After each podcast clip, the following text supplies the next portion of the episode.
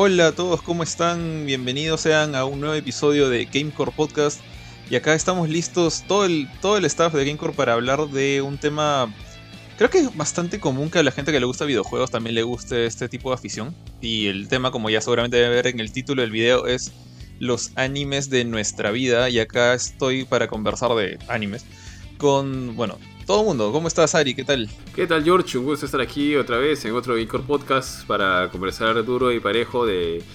Seguramente estas series que nos han sorprendido, de ese tipo de animación que para muchos, no sé, para mis padres era de todos los dibujos eran para niñitos, hasta que seguramente nos topamos con varias cosas cuando éramos chibolos, sí. Desmembramientos y cosas raras, tipo Dragon Ball con... Te agarraron viendo lo que le decía contra Casio. Oh, no, me agarraron viendo la de Andrómeda con Yoga. Dale, bueno, no sé qué es peor. Sí, pero sí, ya conversaremos ahí. Sí, ya conversaremos ahí, así que terminaremos los saludos aquí. ¿Cómo estás, Kurchin? ¿Qué tal, gente? ¿Qué tal, Ari? ¿Qué tal, Johan? ¿Qué tal todos? Aquí contento de estar acá, un poquito cansado, pero igual contento de estar acá y con todas las ganas de hablar de anime, que es una de las cosas que más me gusta ver cuando estoy tirado ahí en el sofá. ¿Qué tal, Benito Nitoni? ¿Qué tal, tío Jota? Bueno, yo todavía estoy cansado, pero la verdad es que sí quería estar acá en el programa porque necesito... un relax, reírnos un rato y conversar de... Igual, tío. De mi tema favorito, en realidad, son los animes. Así que, ¿qué tal, tío? Todo bien, tío. Igual que ustedes, un poquito cansado, pero chévere. De hecho, yo no he visto tantos animes como ustedes. Así que vamos a ver qué sale. Pero, de hecho, los que he visto les guardo mucho, mucho cariño.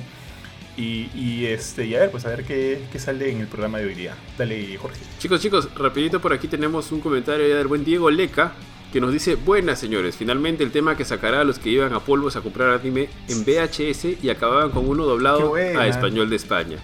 Y el buen Mario Gutiérrez nos dice: hola, genial tema para hablar, saludos para ambos, para Mario, para Diego. Así que ya vamos a comenzar. Solamente para que se haga una idea, creo que George es como que un otaku jubilado y Benito es un otaku puro. Creo que... Prime.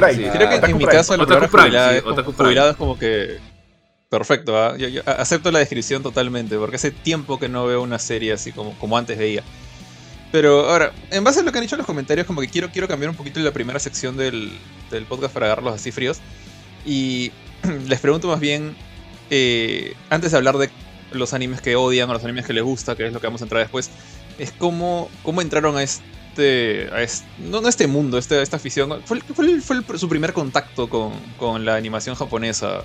Que se acuerdan, por lo menos, si es que no se acuerdan del primero exactamente. Lo primero que se les viene a la mente en su infancia, ¿no? Vamos en el mismo orden, Ari. A ver, los que yo más recuerdo antiguos, me puedo estar equivocando ya, pero me corrigen. ¿Thundercats es considerado un anime o no? No, Thundercats es americano. Creo que no. Maleado eres, tío. Es americano. Transformers es una cosa rara. Transformers son juguetes japoneses que buscaron en Estados Unidos a Marvel y a otras compañías para que les hagan una historia a sus juguetes. Entonces, no es exactamente un anime. Transformers. Meteoro es anime. Meteoro sí. Ya, a mí me gustaba ver Meteoro cuando era muy, muy chibolo. Sí, pero justamente había un par que mencionamos al inicio, que yo recuerdo bastante, que eran Samet, el duende mágico, que era este duendecito que tenía su gorrito así tipo... ¿Nopo era? El de Nopo y Gonta. Sí, gorrito tipo vietnamés, o sea, como que... Como sí, el de Raiden. Sí, tal cual. Me encantaba ver eso. Y la otra era, que no me gustaba tanto, era la casa voladora. No sé si me estoy equivocando, pero la casa voladora no era medio religioso. Totalmente. Sí, era... La casa voladora creo que era del Nuevo Testamento y el superlibro abarcaba los dos. Vaya, tío, yo no me acuerdo tanto. Creo. Yo también he visto un montón. Sí, yo sí me acuerdo que era demasiado obvio que el superlibro era la Biblia y en ningún capítulo le decían la Biblia. Todo el tiempo era el superlibro y era como que no te das cuenta que es la Biblia. Porque no dices que es la Biblia. Ve la crucesota enfrente de la portada, pero bueno. Ya, esos eran. Para no hablar necesariamente de un anime en específico, yo creo que... Yo asumo que el primer acercamiento de todos con los animes ha sido viendo los programas que dan en el canal 5, en el canal 7, en el canal 4, donde recién comenzamos a ver, para nosotros, ¿no? Dibujos animados. No sé si ustedes llegaron a ver Mazinger, Sí. Ah, Cobra. Ese es el primero, Cobra. Y son como que series, animes que pasaban durante nuestra niñez en estos canales, ¿no? Ahora, para mí en esa época todo era dibujos, o sea, dibujos. No era como que esto es anime, o esto es tal cosa, pero todo como que circulaba o lo generalizaba como dibujos animados. Solo quiero ver dibujos animados y qué sé yo. Creo que recién le di la importancia de lo que es un anime cuando empecé a coleccionar las revistas del Club Sugoi. Ahora, yo creo que coleccioné desde las 6 para arriba, porque las anteriores para mí, bueno, ya fueron esquivas para mí, pero comencé a coleccionar desde las 6 para arriba y ahí ya como que empecé a entender que este tipo de animación japonesa era un género totalmente distinto o se diferenciaba por X motivos, ¿no? Y ahí yo empecé a darle obviamente la importancia que tenía todo este tema de anime. Y yo me acuerdo que en estas... Ojo, no, nunca fui de Club Sugoi. Creo que he ido una o dos veces para ver una película o algunas películas que sí me llamaban la atención ver. Fue una de esas proyecciones, porque creo que era todo un club que se reunía todos los fines de semana a ver proyecciones de las series de las que hablaban. Entonces, pero lo que yo sí hacía era coleccionar estas revistas. Y ahí como que leía y me enteraba de las series que supuestamente eran el boom en su momento, ¿no? Ahí me enteré de Evangelion, me enteré de Saber Marionette, me enteré de Scaflón, me enteré de justo la que les comentó Karekano, Love Hina. La mayoría de esas no las he visto, pero sí sabía que existían y más o menos de qué trataban debido a esta, para mí, una de las mejores revistas de anime que salió en esa época. Y eso fue como que mis primeros acercamientos a este loco mundial. ¿Era la mejor revista de anime de la época o era la única que había cerca de ti? No, habían varias. Habían varias revistas de anime. Es más, me acuerdo que a veces compraba una porque veía en la portada Dragon Ball, y yo era fanático de Dragon Ball de chibolo, compraba esa revista.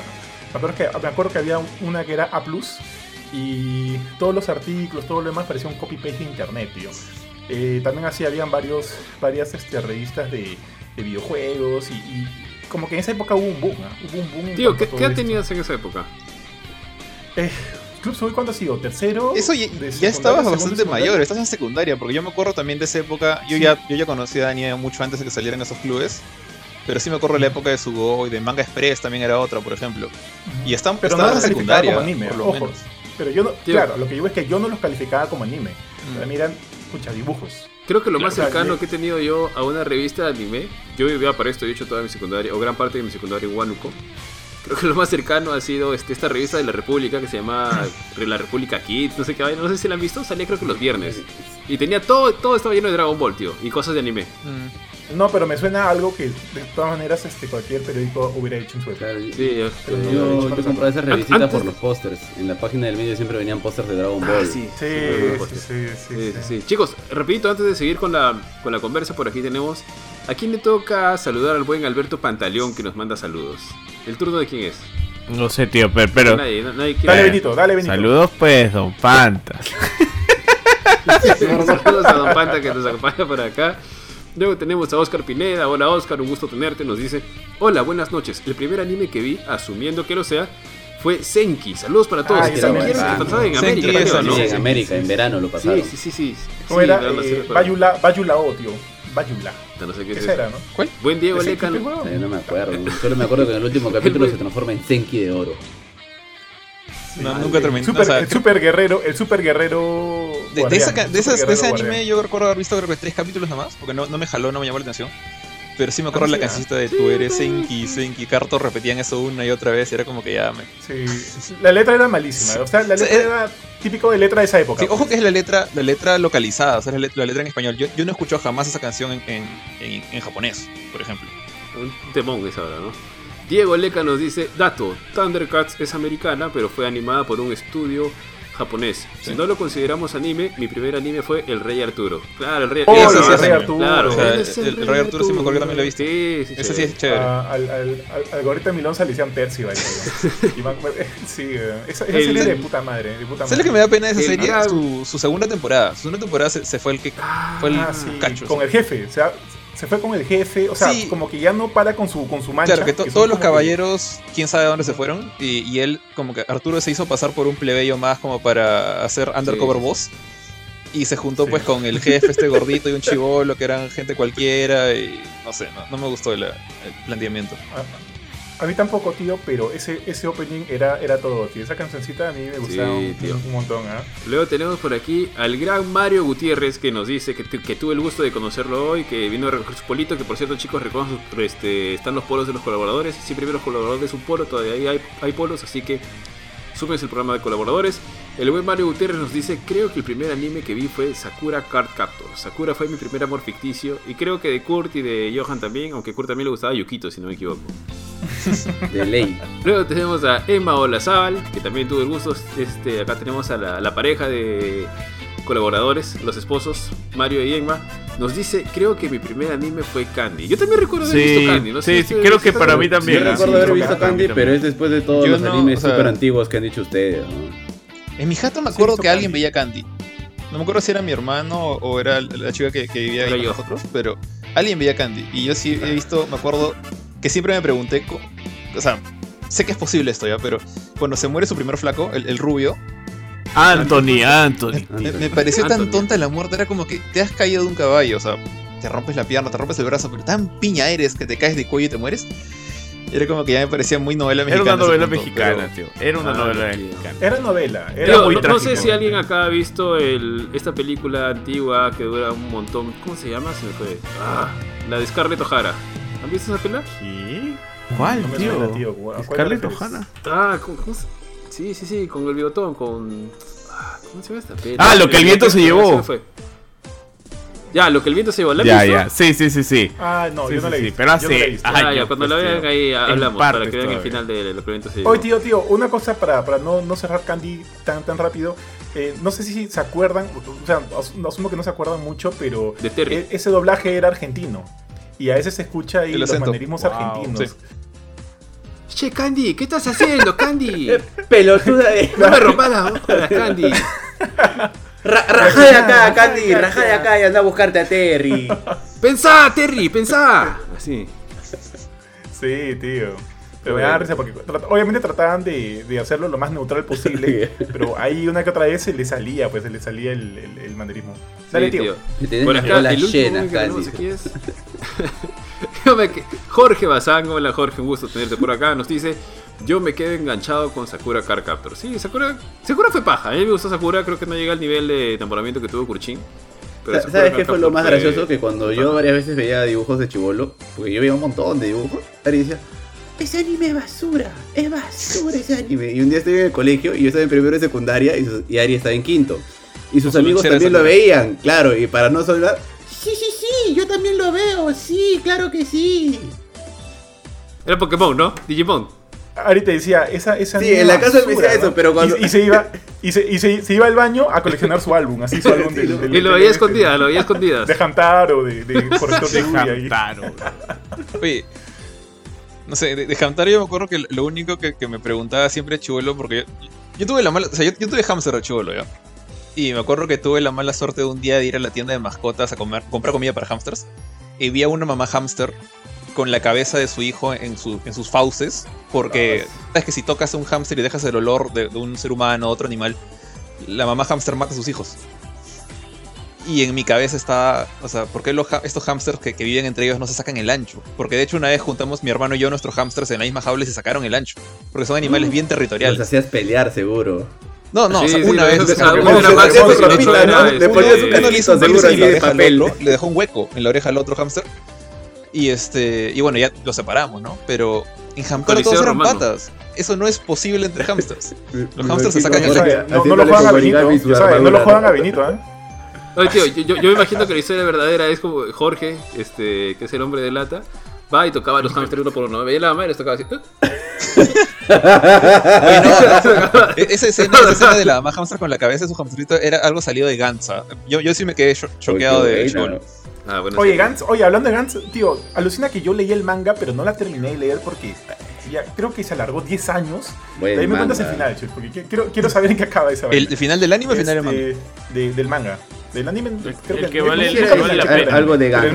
Yo vi el anime de Gantz Bond y me impresionó un montón y me quedé enganchado porque me parecía bravazo. Pero como el capítulo 10 era tan, pero tan lento que me quería matar, weón. Así que me puse a leer el anime. Pero hay algo que es increíblemente... Ah, a leer el anime, qué Perdón, bravo, leer el manga. Pero hay algo que es increíblemente que bueno, cómo leer el anime. Que es la película que sacó Netflix, weón. Puta, esa película es chévere. Esa película es bravaza, sí, le hicieron bien. Hay una película de Gantz en Netflix que es alucinante, es recontra paja. Sí, es Gantz O, por Osaka. Gantz. Ajá. Gantz O.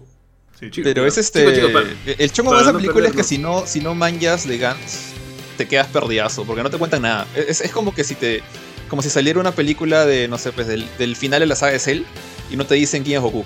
Entonces, más o menos, como... porque por ejemplo, si tú has leído el manga, sí lo entiendes, pero yo lo vi con si has leído el manga. Claro, pero por ejemplo, yo lo vi con mi prima y con un pata, y mi prima no había leído nada del manga, y por ejemplo, ella lo vio como si fuera una película cualquiera, y le pareció bravazo también, o sea, pero obvio que ella no entendía todo lo que nosotros entendíamos porque ya habíamos leído el manga, o sea, como una película de algo nuevo, sí. Ella le pareció chévere, me dijo. O sea, sí supongo que captas, pero bueno, o sea, me parece que no tiene tanta fuerza, claro, como no tú al comienzo de la película tú ves cómo muere Kurono, claro, que es el prota del anime. Y es como que, pero si tú ves la película la primera vez te das como que, ¿quién es ese pata? Pero bueno, supongo que funciona igual. La acción es bien chévere. Sí funciona con alguien que no ha leído el manga también, pero no tiene el impacto como si lo has leído, pero es muy buena peli. Oye, creo que Kurchin y Benito no respondieron cuál fue su primer sorry. Ah, ya, dale, mira, yo recuerdo todos los que ustedes dicen, pero no me llamaban la atención y me pasaba lo mismo que Johan. Yo recuerdo que no hacía la diferencia cuando era muy chibolo de que si era un dibujo gringo o si era un dibujo japonés. Para mí Thundercats, para mí Meteoro eran la misma vaina, yo no sabía pues que uno era de un lado. Para mí las Tortugas Ninjas también eran la misma, ¿cómo se llama este que veíamos? Los G.I. Joe. No hacía esa, claro, para mí eran dibujos animados. Y recuerdo que no veía Sameto, no veía la casa voladora, que era de la Biblia, porque no me llamaba mucho la atención. El que sí me llamaba la atención eran pues los Thundercats, que no es considerado, me llamaba la atención Meteoro, veía bastante Meteoro, y veía los dibujos también de Cartoon Network. Y si no me equivoco, creo que Meteoro también lo daban en Cartoon Network, ¿eh? Me puedo estar equivocando, sí, pero sí, yo tengo el recuerdo que yo veía Meteoro en Cartoon Network. A mí me gustaba toda la vaina del hermano enmascarado, que ahora seguro lo ves y es recontra estúpido, ¿no? Pero en ese tiempo para mí era bravazo. Siempre fue cursi, tío, siempre. Sí, de hecho que sí. Oye, tío, en ese tiempo para mí los Caballeros del Zodiaco eran alucinantes, ¿no? Y el otro día que Ari estaba viendo, es recontra estúpido. Oye, pero también es complicado juzgarlo desde ahorita, ¿no? O sea, yo creo que como que en su momento puede haber funcionado y todo lo que quieras, no sé, pues no, criticándolo en su momento, y ya todo lo que viene después de eso es como que su legado, porque muchas otras series por ahí han tocado de Meteoro, o sea, se han apañado de las series que hemos visto de chibolos para como que hacer su producto un poco mejor, ¿no? O sea, yo creo que para su tiempo de repente funcionaba. Claro, en su momento no funcionaría. O sea, hay toda una evolución ahí. Sí, creo que son... Claro, yo creo que son puntos importantes en los cuales, digamos, que acá yo creo que lo importante es fijarnos cuál es el legado, ¿no? De esas series. Claro, sí, es que han tenido algunas, porque también asumo que hay algunas que han sido totalmente basuras y no han servido, pues.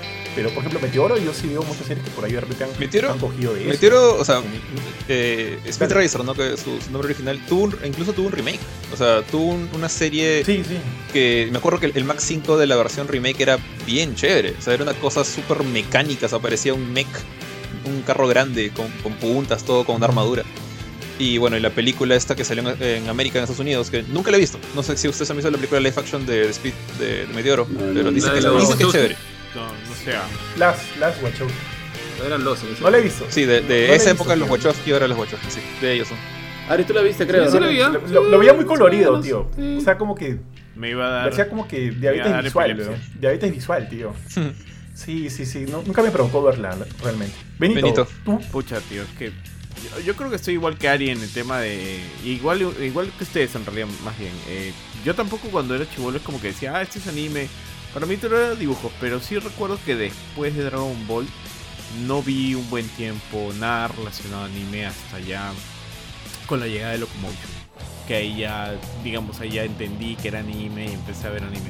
Yo no coleccioné nunca revistas Shugoi porque estaba misión y bueno, en general no, ninguna de esas revistas sí. Y cuando retomo el anime así ya con más fuerzas afuera de Locomotion es en la época en la secundaria y con la llegada de internet, porque ya con internet todo era más fácil de conseguir. Pero de chibolo, o sea, veía La Casa Voladora, Candy, pucha, El Libro Mágico, todo eso he visto. Y había un anime de fútbol que no era Supercampeones, que era uno de los dinosaurios goleadores, de magia, goleadores. ¿No? O sea, que pateaban, goleadores, o sea, Dragon League de ese, que sí, o sea, yo también lo el otro día estábamos comentando con Johan. Sí, ustedes lo comentaban, nunca había escuchado de ese anime hasta que vi pues la foto que ustedes pusieron. Yo me acuerdo que el portero se llamaba Torosa, tío. Era un triceratops. Era bravazo. Era como la cosa. Eso daba en Karina y Timoteo. Sí, eso daba en Karina y Timoteo, tío. Por eso me acuerdo. Uh-huh. Ahí también dieron, ¿sabes qué? Esta serie, de Akira Toriyama también. ¿Arale? Bueno, no sé si de Akira Toriyama, no, perdón, de Toei. Doctor Slump. ¿Cómo se llama esta serie? No, Doctor Slump no. Dragon Quest. También daban Dragon Quest. Esa es técnicamente de Squaresoft, pero creo que Akira Toriyama hacía los diseños. Sí, claro, hacía los diseños, como te dices, yo me acuerdo de eso. Me acuerdo que ahí daban también ese anime. Claro, que acá en Latinoamérica lo pusieron como Las Aventuras de Fly. Pero era Dragon Quest. Las Aventuras de Fly, sí, tal cual. Era Dragon Quest. Bueno, en mi caso, a ver, estoy tratando de correr más o menos con cuál empezar. Ahora que los comentarios por ahí dijeron el Rey Arturo, sí me acuerdo de haber visto el Rey Arturo, me acuerdo de haber visto todo el Rey Arturo lo he visto. La Casa Voladora, el Superlibro, estoy casi seguro que también vi todo, porque me acuerdo que en algún momento en el Superlibro los chibolos crecieron y había como una segunda temporada con ellos más grandes, ¿no? Sí, y el Superlibro era computarizado. Sí, tío, verdad. Sí, cabrón, algo pasó y el opening decía, ¿no? Ha sido computarizado, no sé quién. No sé, sorry, mis respetos a la gente que traduce. No los que traducen en la composición y la letra, sino los que cantan la versión traducida de los openings de anime en español. Pucha, tienen cero vergüenza para cantar eso en público, ¿verdad? Porque las letras eran malísimas. Por un lado creo que aprecio un poco que ya no se hagan esas cosas, que ya como que todos los openings vengan en japonés. No haya tanto roche con eso, ya como que el idioma japonés está mucho más aceptado mundialmente. Pero bueno, a ver, me acuerdo que en esa época, como ustedes dicen, yo tampoco no hacía diferencia. O sea, yo veía Transformers, veía Tortugas Ninja, como veía el Rey Arturo. Me acuerdo del Vengador, me parece chévere el tema del robot y toda la transformación del pata que se hacía cabeza de robot y esto.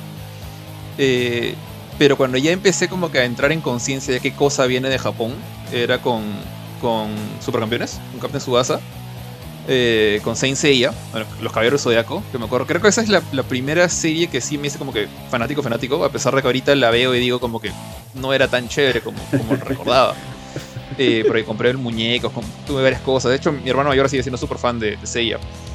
Y de ahí como que empecé a branchear un poquito. Y me acuerdo que el canal que más, digamos, anime me brindó, irónicamente, fue el canal 11, que trajo Robotech, que es más viejo que todos estos animes que he dicho, ¿no? Pero, o sea, Macross 1, lo trajeron como Robotech, la versión americana, e incluso la segunda temporada, que no me acuerdo cómo se llama la versión original del anime. Y me vi toda la bendita temporada, me acuerdo de toda la historia de, bueno, los nombres en inglés, español, ¿no? Como que Roy Fokker, bueno, Ming Mei sigue siendo Ming Mei, Lisa, ¿no? Que es Risa, no me acuerdo cómo se apellidaba. Era una novela, pero con robots y naves, pero eso es chévere, ese anime. Y de ahí ya un poco de Zoids también vi, no sé si alguno de ustedes vio la primera temporada de Zoids, la que le llaman, ¿no? Chaotic Century. Sí, me acuerdo. Claro, la que tiene historia, porque las demás se convierten en venta de juguetes. En nuevos robots que sacan el ancho tipo Pokémon. Pero la primera temporada de Zoids sí era bien bonita. Tenía una historia de una especie de una guerra entre dos países, una rebelión, todo tema un poco más, un poquito más elaborado. Y es... Puta, tío, me has hecho pensar en Medabots. Pero nunca la vi. Medabots no la vi. Me has hecho pensar en Medabots. No la vi, pero sí me acuerdo que la dan en Fox Kids. Y ya cuando entré más a una época en la que creo que Johan empezó, ¿no? Con las revistas, ahí las que más me gustaron, pues, Evangelion, debo admitir que si bien me gustó, nunca le agarré tanta la fanaticada como gran parte de los que adoran esa serie, como que la ponen en un altar. Me pasa lo mismo. A mí me gusta Evangelion, no podría ponerla tan arriba. Pero de hecho creo que en esa época me gustó más Babylon Crisis 2040, Tokio 2040. Ah, claro. La animación era bien paja. Sí. Y me acuerdo que el intro del opening también era de la cancha. Sí, ese ya me acuerdo el nombre de la canción. Encanta. Y apóstrofe no. De hecho, pucha, de vez en cuando yo tengo esta manía de entrar a mi wishlist de Amazon y ahí tengo el Blu-ray de Babylon Crisis 2040 para cuando me anima a apretar el botón. Y sigue ahí, o sea, algún día lo compraré, quién sabe, pero esa serie sí me gustó bastante. Y me acuerdo que en esa época a esa serie y a Saber Marionette las grabé en un VHS, en un cassette de VHS. También. Y, pero no era como que programaba el VHS y me iba a dormir, porque me acuerdo que la daban como a las 7 de la noche y luego la repetían a las 11 de la noche en Locomotion. Las dos series, por ahí, 11, 10 de la noche. Y yo ponía el VHS de mis papás, porque me lo choreé y lo puse en mi cuarto. Hice mi escritorio con los dos VHS. Y en uno grababa así de corrido la serie. Y luego hacía una edición que solamente agarraba todo menos los reclames. Y tenía como que mi cassette de VHS de Babylon Crisis, que era como que la serie completa, sin cortes. Y la el hueco, ¿no? Yeah, qué bravo, sí, bravo. Como para el hueco. Solamente tenía el opening y el ending al comienzo del video y al final. Nada más. Era como una película de 8 horas. Algo así. Y de Sailor Merano sí le dejé los intros porque me gustaban más. Los nuevos intros que iban cambiando. Era como que me daba pena perder el intro porque cada 10 capítulos cambiaban de intro en Sailor Merano. Ese intro eran buenos, tíos, porque también los cantaba, yo me acuerdo, Megumi Hayashibara. Sí. Y me acuerdo que ella tenía una voz bien bonita. De ella, ponte, también me gustaba... Bueno, ella cantaba el opening de Shaman King. Es otra serie que también me gustó bastante de chibolo. No sé si alguno de ustedes la vio. Y yo no la vi, Fox Kids no también nada. Sí. Digamos, ahora me he dado cuenta que ya no veo tanto estilo shonen, ponte, no he visto Naruto, me aburría My Hero Academia después de la tercera temporada, no he visto Demon Slayer, no pienso ver One Piece. Entonces como que estoy yendo más por animes, ponte, me ha gustado bastante, bueno, de todo es un poco más viejo, pero ahora último, Shingeki no Kyojin, quiero retomarlo, me gustó. Deberías. Me encantó Parasite, vieron eso, Parasite está en Netflix ahorita. ¿Qué otra cosa? Y me ha gustado Beastars. He visto Beastars la otra vez. Yo odio Beastars, man. Oye, Beastars es genial. Y es... yo solo vi este último que... Dicen que el anime es una basura comparado con el manga, pero yo no he leído el manga y me gustó el anime de Legend of Ragnarok. Creo que se llama Legend of Ragnarok. No, Record of Ragnarok. Ah, también está en Netflix. Sí, el anime... El anime no está tan bien animado, pero la historia me gusta. Entonces no sé si tendrán segunda temporada. Y me he dado cuenta que como que me estoy yendo por ese lado, por un anime es un poquito más darks y no tanto por superiores y transformaciones como antes me gustaba con Dragon Ball y estas cosas, ¿no? Entonces más o menos ha sido como que mi evolución así y he pasado, pues no sé, por otros como, según ustedes conoce, Terraformers, por ejemplo, Terraform, la primera temporada. Benito siempre me lo recomienda y un pata de David también siempre me dice, mira Terraform, volvieron, no sé, G.I.O. no sé qué cosa. Sí, la segunda es malísima. La primera temporada era increíble. Yo no puedo creer lo que hicieron en la segunda temporada de Terraformers. Uy, no, la primera temporada fue un chiste porque yo la vi en Crunchyroll y me acuerdo que un día de la nada empezó a aparecer censura en todas las partes donde había sangre y en esta serie hay un montón de sangre. Y me di cuenta que habían traído como una versión censurada y tenías que buscar al final de la lista la versión sin censura. Y era un poco complicado hacer el seguimiento de los capítulos. Pero esa serie, la primera temporada, es bien chévere. Y bueno, más o menos por ahí va mi evolución de esta cosa. Y me he salteado de los más chéveres, me he salteado mis animes favoritos justamente para dejarlos para después, por si acaso. Oye, tío, pero... termina, Ari. No, dale, tío, porque quiero leer los comments y creo que tenemos varios comments que dar una lectura rápida para poder avanzar. No, es que quería decir justo, creo que le hemos dado una pasada muy rápida a Saint Seiya cuando deberíamos hablar, creo que un poquito más de ese anime, tío. Es que creo que va a entrar dentro de una de las películas de dentro de una de las preguntas de Jorge, va a entrar Saint Seiya, entonces por eso es que tampoco ya. No sé si ya, entonces lee los comentarios. Lee los comments, ¿ya? Jorge Bazán nos dice, llegaron a ver el live action de Samurai X, está 10 de 10 en Netflix. No sé, ¿alguno de ustedes lo vio? No. Todavía no lo he visto. Yo he visto el primero. Me lo han recomendado un montón, todavía no lo he visto. Creo que para mí malograron los live action. ¿Cuál dijiste, Ari? ¿Cómo se llama este? El de Samurai X. Yo no había visto esta serie, pero un pata dijo, este es un peliculón, tío, es una de las series más amadas de Japón y este es el live action, lo tienes que ver. Y me hizo ver una porquería. ¿Te acuerdas, Cruchín, cómo se llamaba? ¿El del demonio morado? Ah, Devilman. La película de Devilman es increíblemente mala, weón. Devilman, sí, pero el Crybaby, el nuevo, ¿ha salido? No, está hablando Ari de una película live action. Ah, no lo he visto. Hay una escena, Es como, hay un pata que salta y dispara así como que alrededor de, con su metralleta, sí, pero es puta, tiene mi habilidad, pues, o sea, es como la que se trepa, es que en 10 minutos, mire, escala un metro. Tío, pero más mala que Death Note. Sí, así, no es más mala.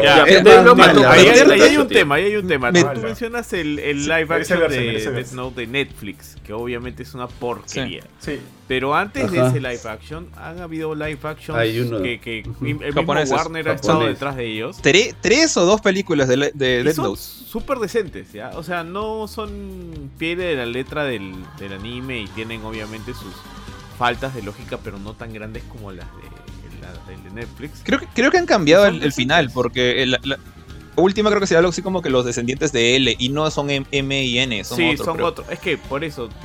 se desvía bastante de la historia del manga y del anime, porque el final de la película no es igual que el final del anime y del manga. No llegan a N. La película japonesa. De las películas justo japonesas, y son buenas.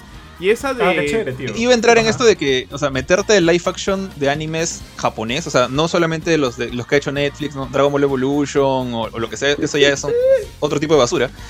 Pero en Japón, o sea, casi un montón de animes populares tienen live action. O sea, a ver, me acuerdo. Full Metal Alchemist, yo he visto la película Full Metal Alchemist live action, es bien fea. Malísima. Pero está ahí, existe, está en Netflix. La de Death Note que dijo Benito, la conozco, pero no la he visto. He visto la de Phoenix Wright, la de Ace Attorney, que es un mate de risa. Todos tienen sus peinados del juego y se ve tan ridículo como puedes pensarlo. Y cuando hacen los juicios, cuando presentan las evidencias y esas cosas, todos tienen como interfaces tipo realidad virtual y abren una pantalla y todo solo sale en el aire. Es una cosa bien quemada. Es súper tonta, pero es chistosa. Hay películas de Shingeki no Kyojin live action que dicen que es mala, no la he visto. Es muy mala la de Shingeki, no la vean. ¿Hay Yu-Gi-Oh? No sabía. Ahí sí me da... O sea, pregunto. Es básicamente meterte a un hoyo del cual puede que no salgas. Porque hay, o sea, numerosas series de anime que tienen live action en Japón. Y también hay obras de teatro, por si acaso. Sé que hay bastantes animes y juegos que tienen obras de teatro en Japón. Está bien. A ver, por aquí Oscar Pineda nos dice: en cuanto a los animes de ahora, me he quedado enganchado con Kimetsu no Yaiba, que creo que es Demon Slayer, sí, y Record of Ragnarok, que mencionaron hace unos momentos. Bueno, yo no he visto Record of Ragnarok, pero Demon Slayer me pareció paja. Es muy bueno. Tengo que verlo, quiero darlo por muy bueno, en serio. Sí. Rogers Max nos dice: ¿alguien coleccionaba esos tazos o chipitas?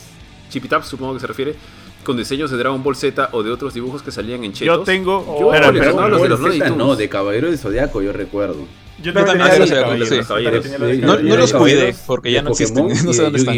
Pero de Dragon Ball Z no recuerdo taps. Ah, de Yu-Gi-Oh. ¿De Yu-Gi-Oh había? Sí, pero tú ya habías salido del colegio, porque yo cuando yo jugaba taps hasta cuarto de secundaria, creo, yo voy a jugar con los de primaria.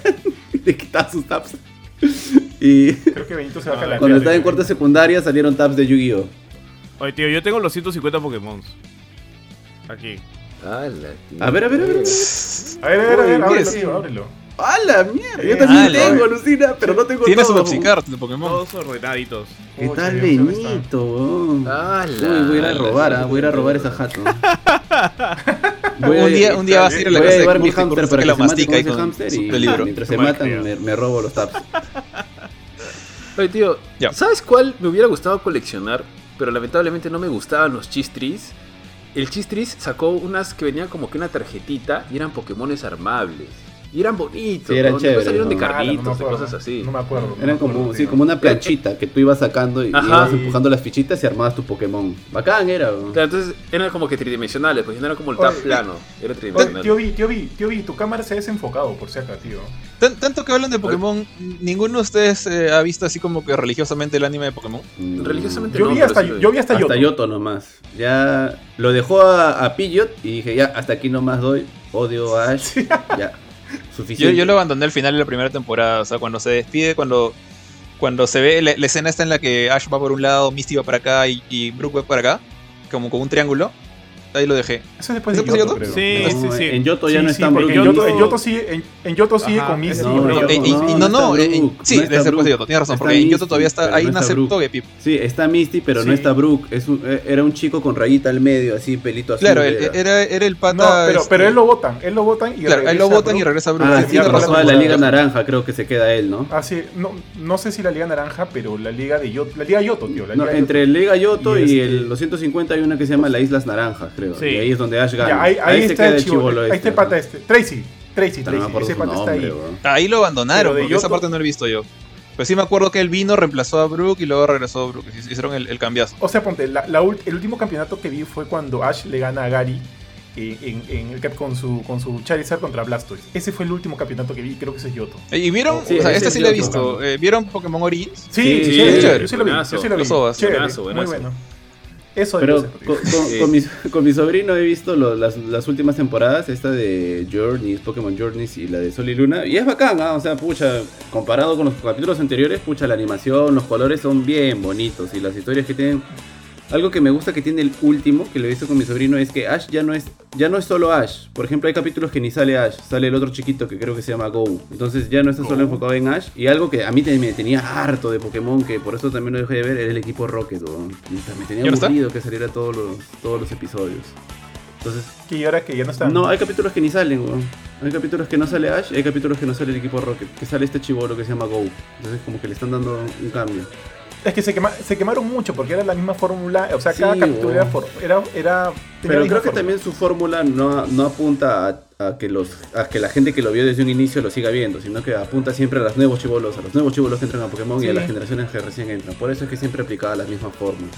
Bueno, lo último que yo vi de Pokémon fue cuando hice el video de YouTube, cuando en ese momento que decían que Ash podía campeonar porque había llegado a la final y que por cierto no ganó, pero se veían pajas. Las peleas se veían pajas. Recuerdo las peleas de Jaulucha, del ¿cómo se llama este Greninja Ash? ¿Puede ser? Sí, el Ash Greninja. Sí, Ash Greninja. Ya, tío, lo que sí he hecho es, hay un canal en YouTube llamado Watch Mojo, no sé si lo conoces, sí, son como que rankings y he visto como que una de como que las mejores batallas de los campeonatos de Ash en Pokémon. Y ahí como que he visto algunas de las batallas. Y ahora estas últimas se ven bien chéveres, ¿ah? Se ven bien chéveres. Pero es como que ya me da mucha flojera. Yo también hago lo mismo que tú. Ya cerré esa ventana. Busco, ya no busco las mejores mechas en YouTube. Lo último que me acuerdo de Pokémon, lo último así, fue cuando... Creo que fue en la liga anterior a... ¿Cómo se llama la versión de Hawái que tienen ellos? Alola. Antes de Alola, yo no veía la serie, pero apareció en un montón de páginas web de cosas geek, anime, juegos, que decía que Ash había llegado con un Greninja que era como que el mejor Pokémon que había tenido en su vida, que estaba súper entrenado, que los dos como que se podían fusionar, los dos están con alto level. Y como que era, si no gana el campeonato ahora, no gana nunca. Sí, gente amaneciéndose por ver la pelea y Ash perdió otra vez. Es lo que te decía Ari, yo ese día falté a mi trabajo y dije, metí un flor de que esté enfermo porque dije, puta, las mechas están chéveres, dije, son Ash Greninja, están las media evoluciones, hay un Jaulucha que me parece chévere, va a ser un mechón. Y justo en el último capítulo creo que Ash tiene dos Pokémon y al rival le queda uno, y dije, ya, acá gana, pero y pierde, y yo me acuerdo. No, o sea, cuando el héroe de un shonen tiene ventaja, no gana. Puta, es siempre al revés. Que salía algún montón de memes y salía el Tano Pazman mirando la final de Ash, pejón. Ese de que ¡No! Y salía también, había un meme que salía Messi con su gorrito de Ash y decía, no se me da, bro. Porque Messi en ese tiempo no había campeonado nada, bro. Oye, tío, y al final, o sea, ¿qué pasó? ¿Lo dejó ir? O sea, Pokémon siempre hace esto, ¿no? Cada vez que Ash se va a una nueva región, lo nerfean. Como que todos sus Pokémon se quedan con el profesor Oak o los deja libres. ¿Qué pasó con ese Greninja? Está ahí con el profesor Oak. ¿No lo dejó libre? ¿Ah, sí? Supongo. Porque al único que lo lleva a todas las ligas es a Pikachu. Lo que sí he visto es que creo que en ese de Hawái, creo que ahí Ash campeona. Porque vino mi sobrino y me dijo, ay, ve mira. Ah, sí. Era Ash campeón. Sí, la mecha fue brava. Campeona. Pero hay un truquito, porque esto solamente lo sé porque he leído esas páginas que les dije, pero supuestamente según lo que dice la fanaticada, los más conocedores de Pokémon, la liga de Alola no es oficial. Entonces ganar en Alola es como ganar en el torneo de tu distrito. Entonces... Como la Copa Inca que había antes aquí, en verano. Ahora, te daban tu bandeja. En esta Esa, la de Alola, es la penúltima. Ahora hay una última, donde no sé si ya terminó o no, pero es la que también mi sobrino está viendo, que han subido como 50 capítulos a Netflix. Pero Ash tiene un equipazo, ¿ah? Ash tiene un Dragonite, tiene un Lucario, tiene un Gengar, tiene un Pokémon fósil y el otro no sé cuál es, pero puta, tiene como tres de la primera generación. Paradazos, ¿no? Al Pterodáctil creo que tiene. No. Porque me acuerdo tiene a un fósil, pero es un fósil de la última generación. Es como que una cabeza de pescado con un cuerpo de dragón. De Galar, ¿te acuerdas que tú y yo hemos jugado el Pokémon Sword and Shield? Ya, uno de esos fósiles tiene. Pero sí tiene un Super Team, tiene un Dragonite, un Gengar y un Lucario tiene. Y Lucario mega evoluciona cuando pelea y todo. Lo que yo sí hago a veces es entrar a los wikis para ver cuál es el team de Ash. Yo hago lo mismo. ¿Con quiénes está? Pero no he entrado a este último, por eso no lo sé. Pero sí, suelo hacer eso a veces. Dije, con esta va tiene que campeonar también. O sea, ya ganó en Alola, tiene que campeonar con este equipo, cholo. Pero justo lo que dijo Kurchin, eso de que las redes sociales se inundaron de esta anticipación de que Ash finalmente podría ganar un torneo Pokémon. Recuerdo haber visto ese mismo hype, esa misma emoción en muchas de mis redes sociales, de mis amigos que comentaban con la última batalla de Goku con Giren. Yo no seguí Dragon Ball Super, yo sí. Pero veía cada rato en redes... Pucha, Goku se va a mechar a Giren, que Giren esto, que Giren lo otro. Como que todo el mundo hablando de esa vaina, tío. O sea, más que la mecha Goku-Giren era el tema de... Es que anunciaron, pues, la gente de Toei dijo Dragon Ball Super termina en el capítulo tantos.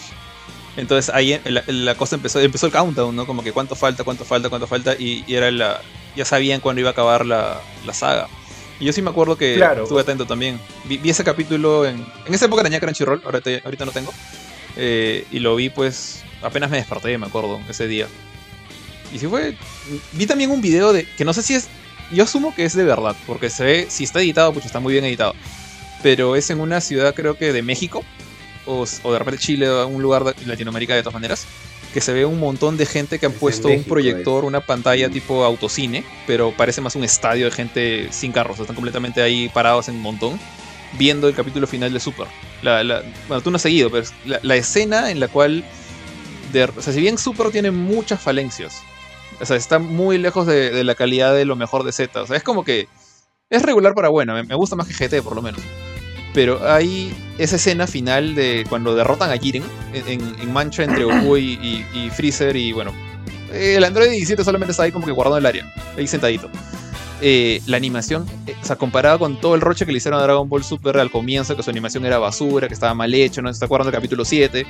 La animación de esa pelea final es hermosa. O sea, tiene una cantidad de frames alucinante, los efectos están muy bien hechos.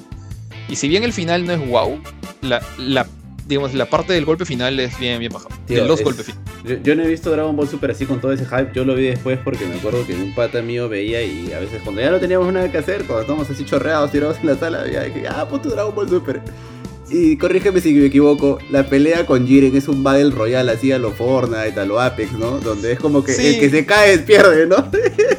Básicamente, o sea, hicieron un torneo, o sea, que mezclaba diferentes gente de diferentes universos. Es cierto, un florazo de diferentes universos y cada universo tenía un equipo de 10 personas. Y en lugar de hacer la típica de torneo de uno contra uno, era como era los 10 de cada uno de los... Creo que eran 8, 10, no me acuerdo cuántos universos eran, creo que eran 10 o 9. Y los pusieron todos ahí, pues en esta arena gigante. Entonces era una cosa de que si te empujaba a alguien y por piña te caías, perdías. Y creo que es claro, todo el mundo perdía por ring out. No había derrota por quedar inconsciente ni nada de eso. Podías morir por ring out o por morir, porque morir sí estaba permitido acá, creo. Pero si morías, era como que si alguien moría y no era la intención del pata matarlo, ahí valía como derrota. Porque si matabas a adrede sí te descalificaban. Eran unas cosas raras, pero todo el mundo perdió por ser empujado afuera. Está bien, tío, está bien. Por aquí Mario Gutiérrez nos dice: el anime del que me obsesioné tanto como para buscar su manga fue Death Note. Death Note, anime paja, me gustó, era distinto a lo que había visto. Supongo que aquí todos lo hemos visto, pero a mí sí me pareció paja. Inclusive, yo no he leído el manga, pero hace no sé cuánto, un año, salió como que una nueva historia de un pata que creo que hace una jugada, creo que aparece Donald Trump también. Sí, yo lo he leído ese manga, no sé si Benito también lo ha leído, pero... Es paja. Es un one shot. Es una sola revista. Lo comienza y acaba y nada más la historia. No es una nueva saga. Es como un especial aniversario. No fue el primer anime que vi de forma periódica. O sea que esperaba semana a semana que salieran los capítulos. Antes de eso no había visto. Antes de eso era como que ya encontraba en internet y me bajaba todos los capítulos que habían y los veía todos así en una maratón. Ah, no, yo la vi luego de estrenada, o sea, yo la vi de corrido, tío. Sí, yo también la vi de corrido.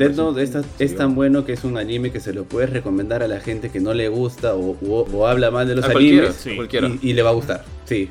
Eso me ha pasado a mí, que yo se lo recomiendo a la gente que dice, ay no, animes es para chivolo, anda, mira esta vaina, ya. Y de ahí, puta, qué chévere, bravazo, brother. Es lo que sí debo decir, como que a pesar, Death Note para mí es como que mi tercer mejor anime de todos los que he visto en toda mi vida, ya. El tercer, ese puso número 3. Y me encanta y le tengo un montón de recuerdos bonitos, pero hace poco he empezado a verlo con mi esposa y por temas de que como que lo vemos almorzando y cosas así, lo ponemos en español para no tener que levantar la cabeza y ver los subtítulos. Escucharlo en español no es tan bonito, ¿ya? O sea, los personajes, o sea, Light tiene frases muy histriónicas todo el tiempo. Y la manera en la que el pata que lo traduce al español las menciona, les da demasiada emoción. Cuando Light siempre ha sido como que súper parco, súper calmado, frío, calculador, el pata que habla en español latinoamericano le pone demasiada emoción, como que se pone feliz cuando mata a alguien, o se ríe cuando mata a alguien y le ligó una, o se enoja cuando él le gana. No se siente el mismo Light. Entonces, recomendación, no lo veas en español. Tío, después de que empiezas a ver animes en japonés ya no lo yo diría, ya no lo veo. No, mira, así no entiendo ni papa. Ya, esto voy a decir algo que mucha gente me dice como que básicamente es pecado. Es después de haber visto casi todo Super, me falta la saga del torneo del contra el universo 6, que es como que la que comienza después de las películas. Yo he visto todo Super en japonés. Entonces, para mí ahorita la voz de Goku es la de la viejita japonesa que también hace la voz de Gohan. Y cuando escucho al pata que hace la voz latina, que todo mundo quiere que salga en Dragon Ball Kakarot en el juego de Bandai Namco, para mí esa ya no es la voz de Goku. Ya no lo reconozco como Goku. Para mí Goku tiene esta voz chillona y Freezer tiene la voz de una viejita también. Y no cuadro con las voces en español, ya no. Y puta, tío, qué suerte, porque yo si veo una PL o veo algo, lo que sea, lo veo doblado y sale la voz de Mario Castañeda, para mí ese no es un personaje seguro. Cuando fui contigo a ver la película de Broly, ¿te acuerdas? Al cine cuando la estrenaron. Fue la primera vez que escuché la voz de Goku en español después de años, después de 15 años. Y era una cosa súper rara para mí. Ya basta, yo sentía que era un pata random, sentía que era un cualquiera. Y nada, pues, tema que ya me pasó. Como dice Benito, una vez que pasas al idioma original y escuchas los manerismos y todo, como que se te queda. Once you go black. Sí. You never go back. No, nunca puedo. Mientras giras su silla de ruedas. Así. Está bien, tío, está bien. Por aquí tenemos al buen Estefano Cano Arcifa. Un saludo para Estefano, que es su ex de Benito. Nos dice: tengo el opening de Sailor Moon en mi Spotify. #NoHomo. Sí, y nos imaginamos al buen Estefano bañándose al ritmo del opening de Sailor Moon y cantándolo. Mucho, tío. El opening de Sailor Moon yo me acuerdo que lo habré visto en toda mi vida 2-3 veces. Porque me acuerdo que Sailor Moon lo daban en el Canal 4. Lo daban por las tardes. Yo en esa época estudiaba inglés en el IGNA. O sea, como que salía del colegio y me iba al IGNA. Y era como que y justo en las tardes daban Dragon Ball, daban Caballeros del Zodiaco, daban Sailor Moon, qué sé yo, en este bloque que tenía el Canal 4, no me acuerdo el programa, era de el show del Chao o algo así le pusieron. A ver, y era un bloque conducido por María Pía, por Timoteo, porque no sé. Y tenían como que, se llamaba el show del Chao, ¿eh? Y solo pasaban animes. Y yo me las perdía porque, porque me iba a estudiar inglés. Así que por eso nunca vi Sailor Moon en realidad. Pero me acuerdo haber visto un capítulo o dos capítulos o algunos de Sailor Moon en el canal de cable que era Magic Kids. Y ahí pasaban como que el opening, pasaban el ending de todos los animes, de todas las producciones que emitía el canal, ¿no? Me acuerdo que el opening las pocas veces que escuché el opening de Sailor Moon era una tonada bien bonita, tío. Ahorita no la recuerdo todo, la voy a buscar. Pero sí me acuerdo que era chévere, así que ahí sí le voy a dar su like al Shayo. ¿Cómo se llama? Yaco Esquenazi. Yaco Esquenazi de Salamanca. Oye, más bacán era la intro de Sakura Card Captors. La de Sakura Card Captors, la intro. Muy buena. Esa era buena. ¿Qué tiene? Sí, era buena. Tenía tres, a mí me gustaba más la tercera. No, la primera, la que salía. Pero la sí, era buena. Sí, te atrapó, tú me atrapaste. Ah, y encima en español. Sí. Claro, sí. En ese tiempo no veíamos. La en Cartoon Network no lo pasaban en japonés. ¿O? Claro, en esa época sí todos los intros eran traducidos. Prácticamente los todos. Intros de Inuyasha. ¿Sabes lo que me sorprendió? Que en Cartoon Network cuando pasaron los Caballeros del Zodiaco pasaron con el opening de Saint Seiya. Y yo decía, ¿estos serán los Caballeros del Zodiaco? Porque yo los recordaba con la canción. Claro, los guardianes del universo. Esa porquería canción. No, la primera vez que escuché pero tengo feeling, ¿eh? Igual le tengo feeling. No, la primera vez que escuché yo me acostumbré a esta tontera de los guardianes del universo, la que dice, creo que es la versión española. Y la primera vez que escuché Pegasus Fantasy me quedé idiota. Otra cosa, dije, esto es el verdadero. Este era verdadero. ¿Qué carajo le ha pasado en la cabeza a la gente que tradujo este opening para convertirlo en lo que hemos escuchado todo ese tiempo? ¿Cuál, tío? Bueno, opening, weón. El opening de como que de esos primeros capítulos que veíamos nosotros de Caballeros del Zodiaco era la película de Abel, pues, ¿no? Y me acuerdo que yo veía, ¿y cuándo va a aparecer este weón? ¿No? ¿Y por qué tiene esta armadura así? No sé si les pasó a ustedes, pero fuimos a ver la peli de Abel al cine, weón. Cuando empezaron a traficarse los VHS piratas de películas de Dragon Ball, de Saint Seiya.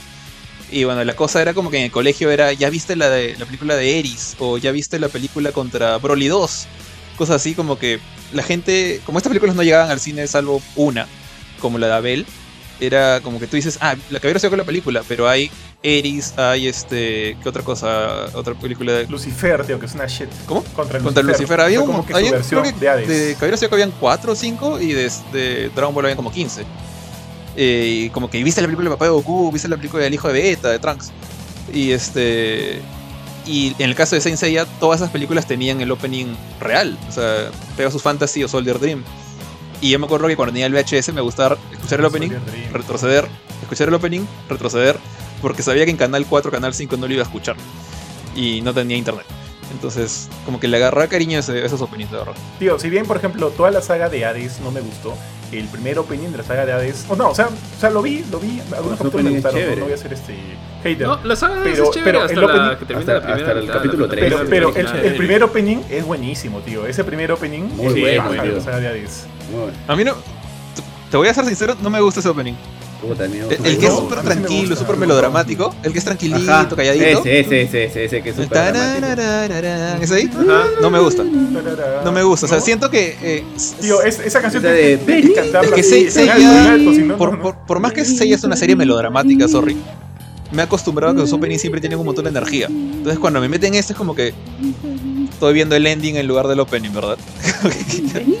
Me confundía. Está bien, tío.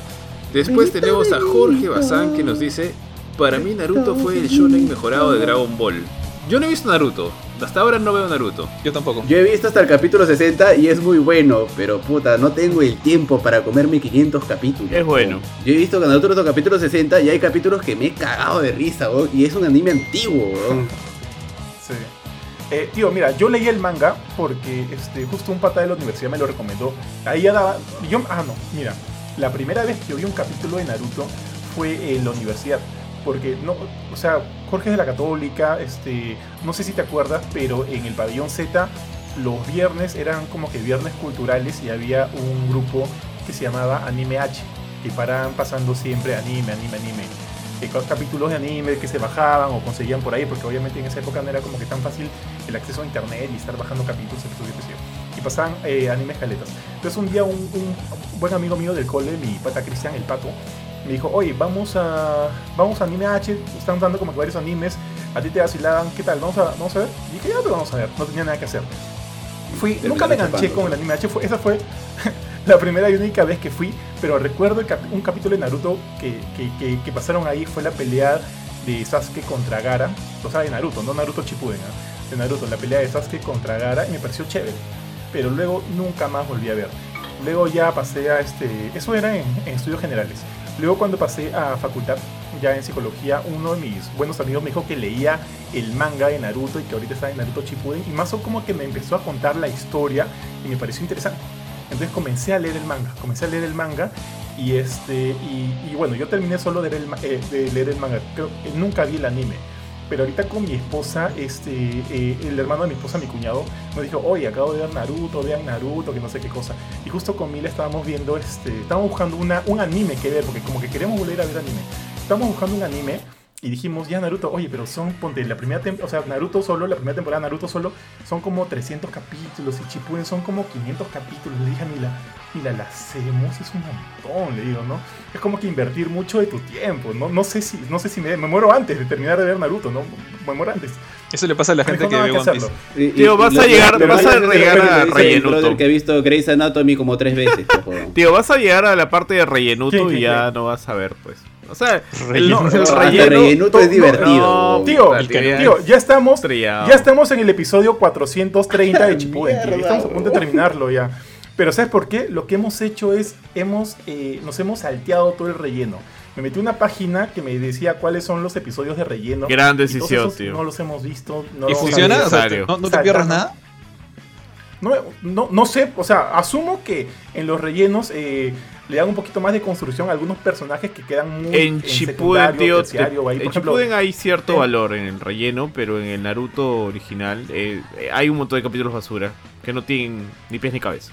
En el Naruto original, uno de los chicos de Konoha, de los ninjas de Konoha, de su promo de chibolos, que se llama Shino, creo que habla 2 veces durante toda la emisión de la primera etapa de Naruto, cuando el chibolo.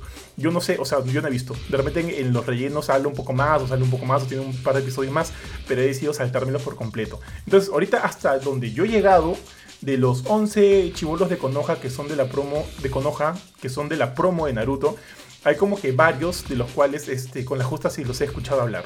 Pero no me importa porque yo estoy como que más invertido en lo que es la historia principal, ¿no? La trama principal. Y cada vez que llegábamos a un punto en el cual ya sabíamos que iba a empezar un relleno. Un rellenuto. Eran 15, 20... O sea, por ejemplo, estás en la guerra. Ahorita en la última parte de Shippuden es como que estás en la guerra. Y de repente de la nada sale un capítulo en cual Naruto es otra vez chiquito y hace huevadas, ¿no?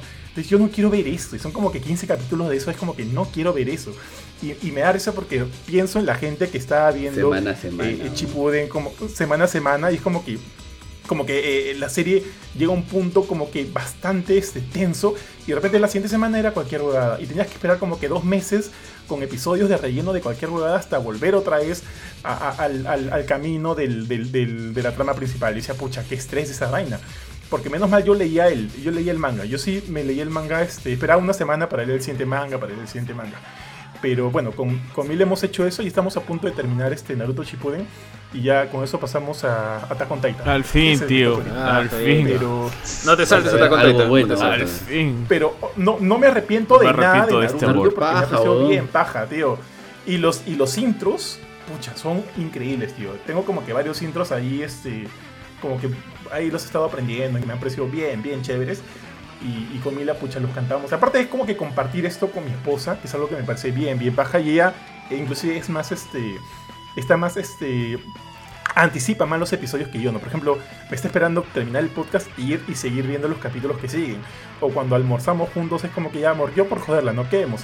¿Cómo que vemos? Naruto, pongo Naruto. Tío. Te iba a decir, tú dices que vas a pasar a ver Attack on Titan, pero te falta Boruto. No veo Boruto. Definitivamente no veo Boruto. No voy a ver porque, o sea, de repente lo vea acá 10 años. No engancha, Boruto. O sea, pero no pienso. Dile nomás a Mila que existe Boruto y ya perdiste, ¿eh? Porque los rellenos de Naruto, y asumo que también Boruto, son bien faltosos, tío. Son bien, bien faltosos. Lo que puedo hacer es seguir leyendo el manga de Boruto. De repente voy a leer el manga de Boruto, pero como que para ver el anime, no, lo que sí, que salga. O sea, yo no sé nada de Naruto, ya, absolutamente nada más que los nombres y la cultura general para hacer uno que otro meme. Y el juego. Pero o sea, sé que Linkin Park hace todos sus videos, por ejemplo, no de Naruto. Pero lo que he visto de Boruto ahora último es que los enemigos son rarazos, son como unos gordos viejos con partes cibernéticas. Se ve bien, parecen titanes de Shingeki no Kyojin, pero más chiquitos y más gordos. Que no sé qué está pasando con eso. No tengo idea de qué pasa con Boruto, pero tampoco quiero. Y andan calatos también. Aparte, yo siento que O sea, ya creo que Naruto no sé en qué año he empezado, si yo lo he visto fácil en el 2003 porque les hablaba de esta época de la universidad y creo que el anime acabó en 2017, el manga acabó 3 años antes, 2 años antes. O sea, ya es un montón de inversión sobre Naruto, ya déjenlo descansar al hombre, ya o que muera. Sí, o por favor, ya feliz, Dragon Ball, o sea, van no a dejar de nada. Tengo entendido, y esa es también otra vez cultura general, cuando empezó Boruto no lo escribía su autor, que creo que se apellía Kishimoto. No lo escribía él, sino que lo escribió otro pata. Y ahora recién hace poco Kishimoto ha vuelto a retomar la batuta y el otro pata ha dejado el manga. Entonces sí le dieron su descanso al autor. El que no descansó fue Naruto. Pero bueno. Sí, o sea, yo digo, ya, para mí el personaje ya, bueno, o sea, quiero terminar de ver Shippuden. O sea, yo sé cómo termina porque me he leído el manga, pero jamás he visto los capítulos, la animación, y está bien paja. Hay harta calidad en la animación. Y, o sea, quiero ver eso y con eso para mí es el fin ya, o sea, ya, sí, ya es que para mí tiene su momento, sí, lo que pasa es con lo que pasa con cualquier shonen es que qué tan lejos vas a ir, porque siempre tiene que aparecer un villano más fuerte y es como que en Shippuden pues llegan básicamente a la cúspide de todo eso, entonces para mí imaginarme sí, pues, en Boruto qué más están buscando en villanos fuertes y en nivel de poder también de los protagonistas es como que yo digo o sea, ¿qué creo pretenden, que ahí ¿no? resetean todos, que como ahora es el chibolo otra vez, todos los malos vuelven a ser débiles y solamente entran los grandes para... Claro, para pero ahí bajo ese concepto es como que si Naruto se involucra, pues les hace la gran One Punch Man, que ahora para eso nadie ha mencionado One Punch Man. Porque solo hemos estado hablando de animes viejos, tío.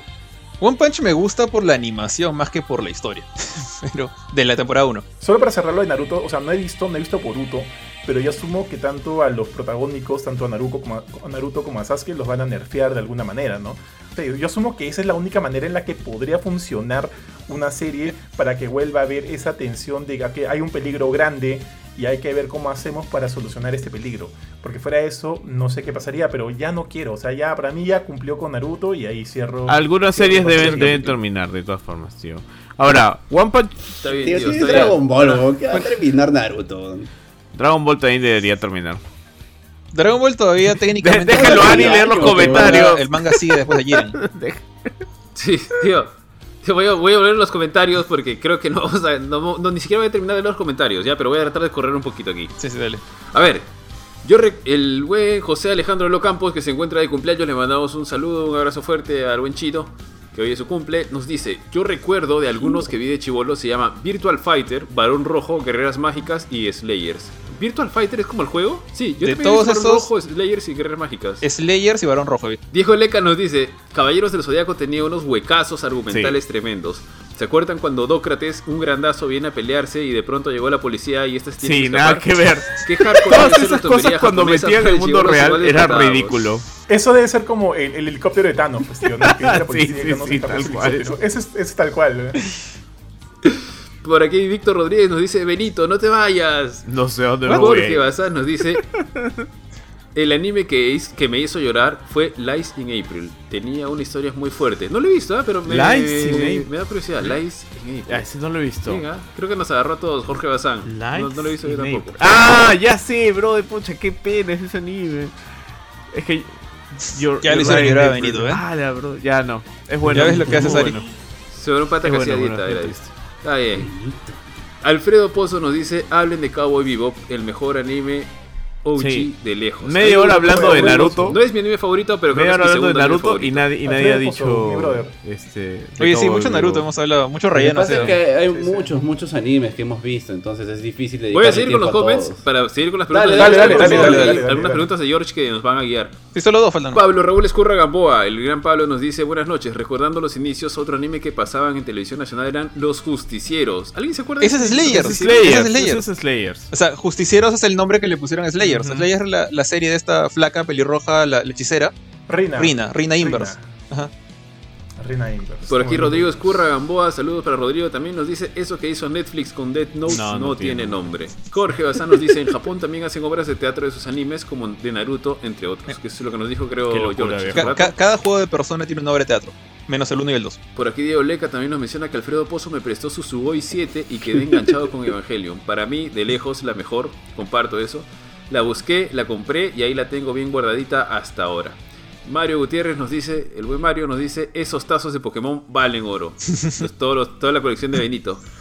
Pablo Raúl nos dice también, mencionando a Demon Slayer o Kimetsu no Yaiba, tiene de respaldo a uno de los mejores estudios de animes actuales, Ufotable, calidad pura. Así se compara el manga con el anime, Ufotable sacó petróleo mágicamente. La animación es brutal, ¿eh? Yo he visto Demon Slayer y es brutal. Veanlo 4K, sí. Bueno, no llega a 4K, pero igual el rascalado sí lo hace vale la plata. Pero veanlo 4K. Rodrigo Escurra nos dice, ¿alguno más vio Yaiba por Frecuencia Latina? Hace en un horario recontra temprano. Yaiba. Puta, no sé cuál es. Alguien métele su mira, por ejemplo, lo que dijeron de Slayers, cuando recién llegó a Perú, lo daban en el canal 2 a las 7 de la mañana. Por eso es que me acuerdo. Pablo también nos dice, Ash, el niño inmortal. Todos saben que Gary era la esperanza del pueblo paleta, pero luego que Mewtwo lo vence, toda la esperanza murió. El buen Pablo también nos dice, Death Note tuvo algo en su historia que luego sus autores expresaron en su siguiente obra, Bakuman, donde expresa que los mangakas no pueden terminar su serie como quieren o deben alargarla por presión de la editorial. Me he leído ese manga completo, ¿eh? Es bueno. No he visto el anime. Nos dice datazo sobre lo que se menciona. Kiret King nos dice, hola Kiret, un gusto tenerte por aquí. Rogers Max nos dice, yo me acuerdo que en las mañanas daba Yu-Gi-Oh! Yu-Gi-Oh! Y no me perdía ningún capítulo hasta me compraba afuera del cole las cartas de Yu-Gi-Oh! Era muy novedoso en esa época. Sí, yo también me he comprado mis cartas así de planchas para para jugar. Sí. Yo decía no te imagino gastando 20 cocos por cada carta. Así. Fabiola Guapaya Benítez, hola Fabiola, nos dice hola para ti también. Mario Gutiérrez nos dice, yo también me compraba esas cartas que no eran originales obviamente y que a veces venían con faltas ortográficas, las escondía debajo de mi colchón porque a mi mamá no le gustaba la magia. qué buena yo he vivido lo mismo que dale. Mi mamá no le gustaba la magia, que era muy religiosa. Mi abuela no, es que Benito tenía así de cortes de pelo que los escondía debajo de su cama. Rodrigo Escorra Gamboa nos dice, la República sacó en su momento en cuatro VHS unas pelas de Dragon Ball, si mal no recuerdo. Donde quiera que esté el que dio la idea, gracias. Rogers Max nos dice, para mí los mejores openings son los de Naruto Shippuden, de las mejores en todas sus temporadas. Mario Gutiérrez nos dice, jajajaja, rellenuto. Y el buen Pablo también nos dice, Caballeros del Zodiaco, tanto tiempo para que animaran la tan esperada saga de Hades, donde se produjo el controversial cambio de seiyus, actores de voz, luego del capítulo del santuario, además del bajón a nivel de calidad de la animación. Lo hicieron en Flash. Partes. Aún así, tal cual. Aún así, igual se espera la continuación de Next Dimension, del cual en el juego de celulares se ve algunas cosas. Fabiola Guapaya nos dice, por lo largo me pasa que no quiero ver One Piece, por más que me la han recomendado. Es muy largo. Ya, ¿en cuántos capítulos está? ¿En más de 1000? Ya es demasiado. ¿Alguien acá ha visto One Piece? He intentado ver One Piece y no me ha enganchado lo suficiente como para esperar que se ponga bueno en el capítulo 100. Wow. Lo único que vi fue hace poquito que la gente decía que habían pasado la mejor animación de todos los tiempos de One Piece, que superaba inclusive películas y todo, y eran capítulos que se estrenaban semanales. Madre, pero Rodrigo Escurra Gamboa nos dice, si bien no soy un otaku como mi hermano, ese men hasta manga se compró, One Piece ha sido de los últimos que me pareció paja, pero tiene demasiados capítulos. Fabiola Guapaya nos dice, el que se hizo el resumen de los capítulos que debes ver para evitar el relleno de Naruto se ganó el cielo. Tal cual dice el tío Johan. Pablo Escurra nos dice, bueno, en su tiempo, los pilares del manga japonés de la Shonen Jump fueron One Piece el manga infinito, Naruto, o como el autor no sabía cómo darle forma al enemigo final, y Bleach, el manga sin fondos que nunca llegó a tener todo su manga animado, hasta que anunciaron este año se animaba el final del manga, pero la pandemia atrasó eso. Pablo también nos agrega, solo queda de Naruto la frase del doblaje, soy el más perrón.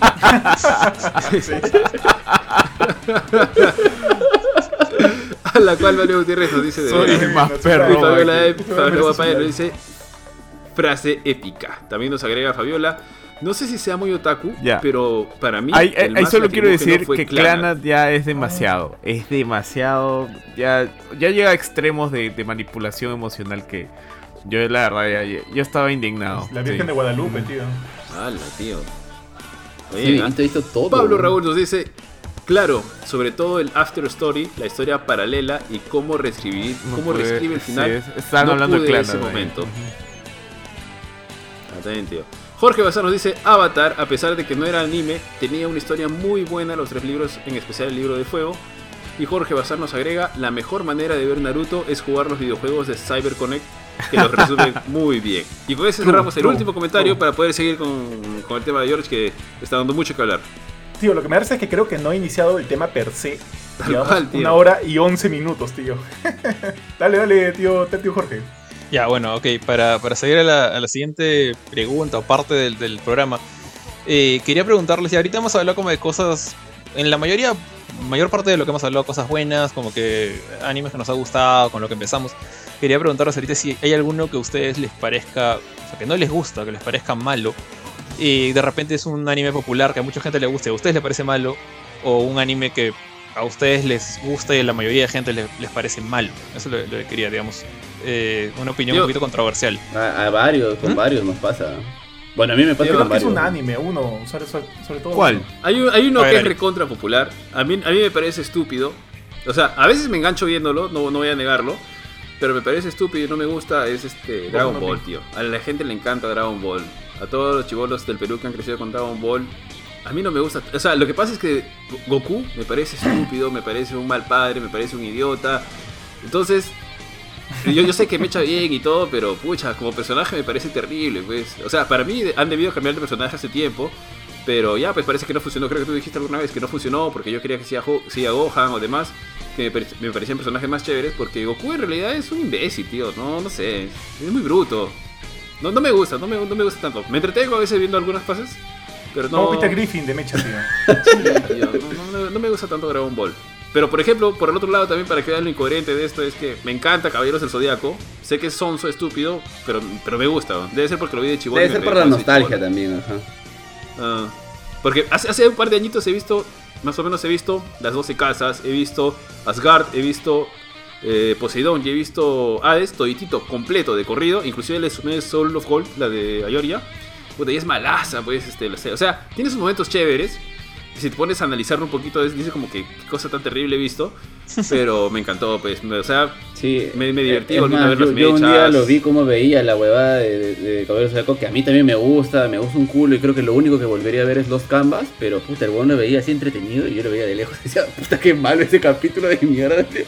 Eres estúpido, era como que no, huevones. Ahora te voy a tirar mi técnica, los 100 dragones de Rosan. Yo te voy a cagar con mi muro de cristal. Vas a ver que un dragón va a pasar. Y era como que, oye, en qué momento se disparan, huevón, se matan. Y hablan un ratazo de lo que se van a hacer. Y esa es la pelea, pero huevón, dije, a la mierda. Y esta voz nos parece increíble en su momento, huevón.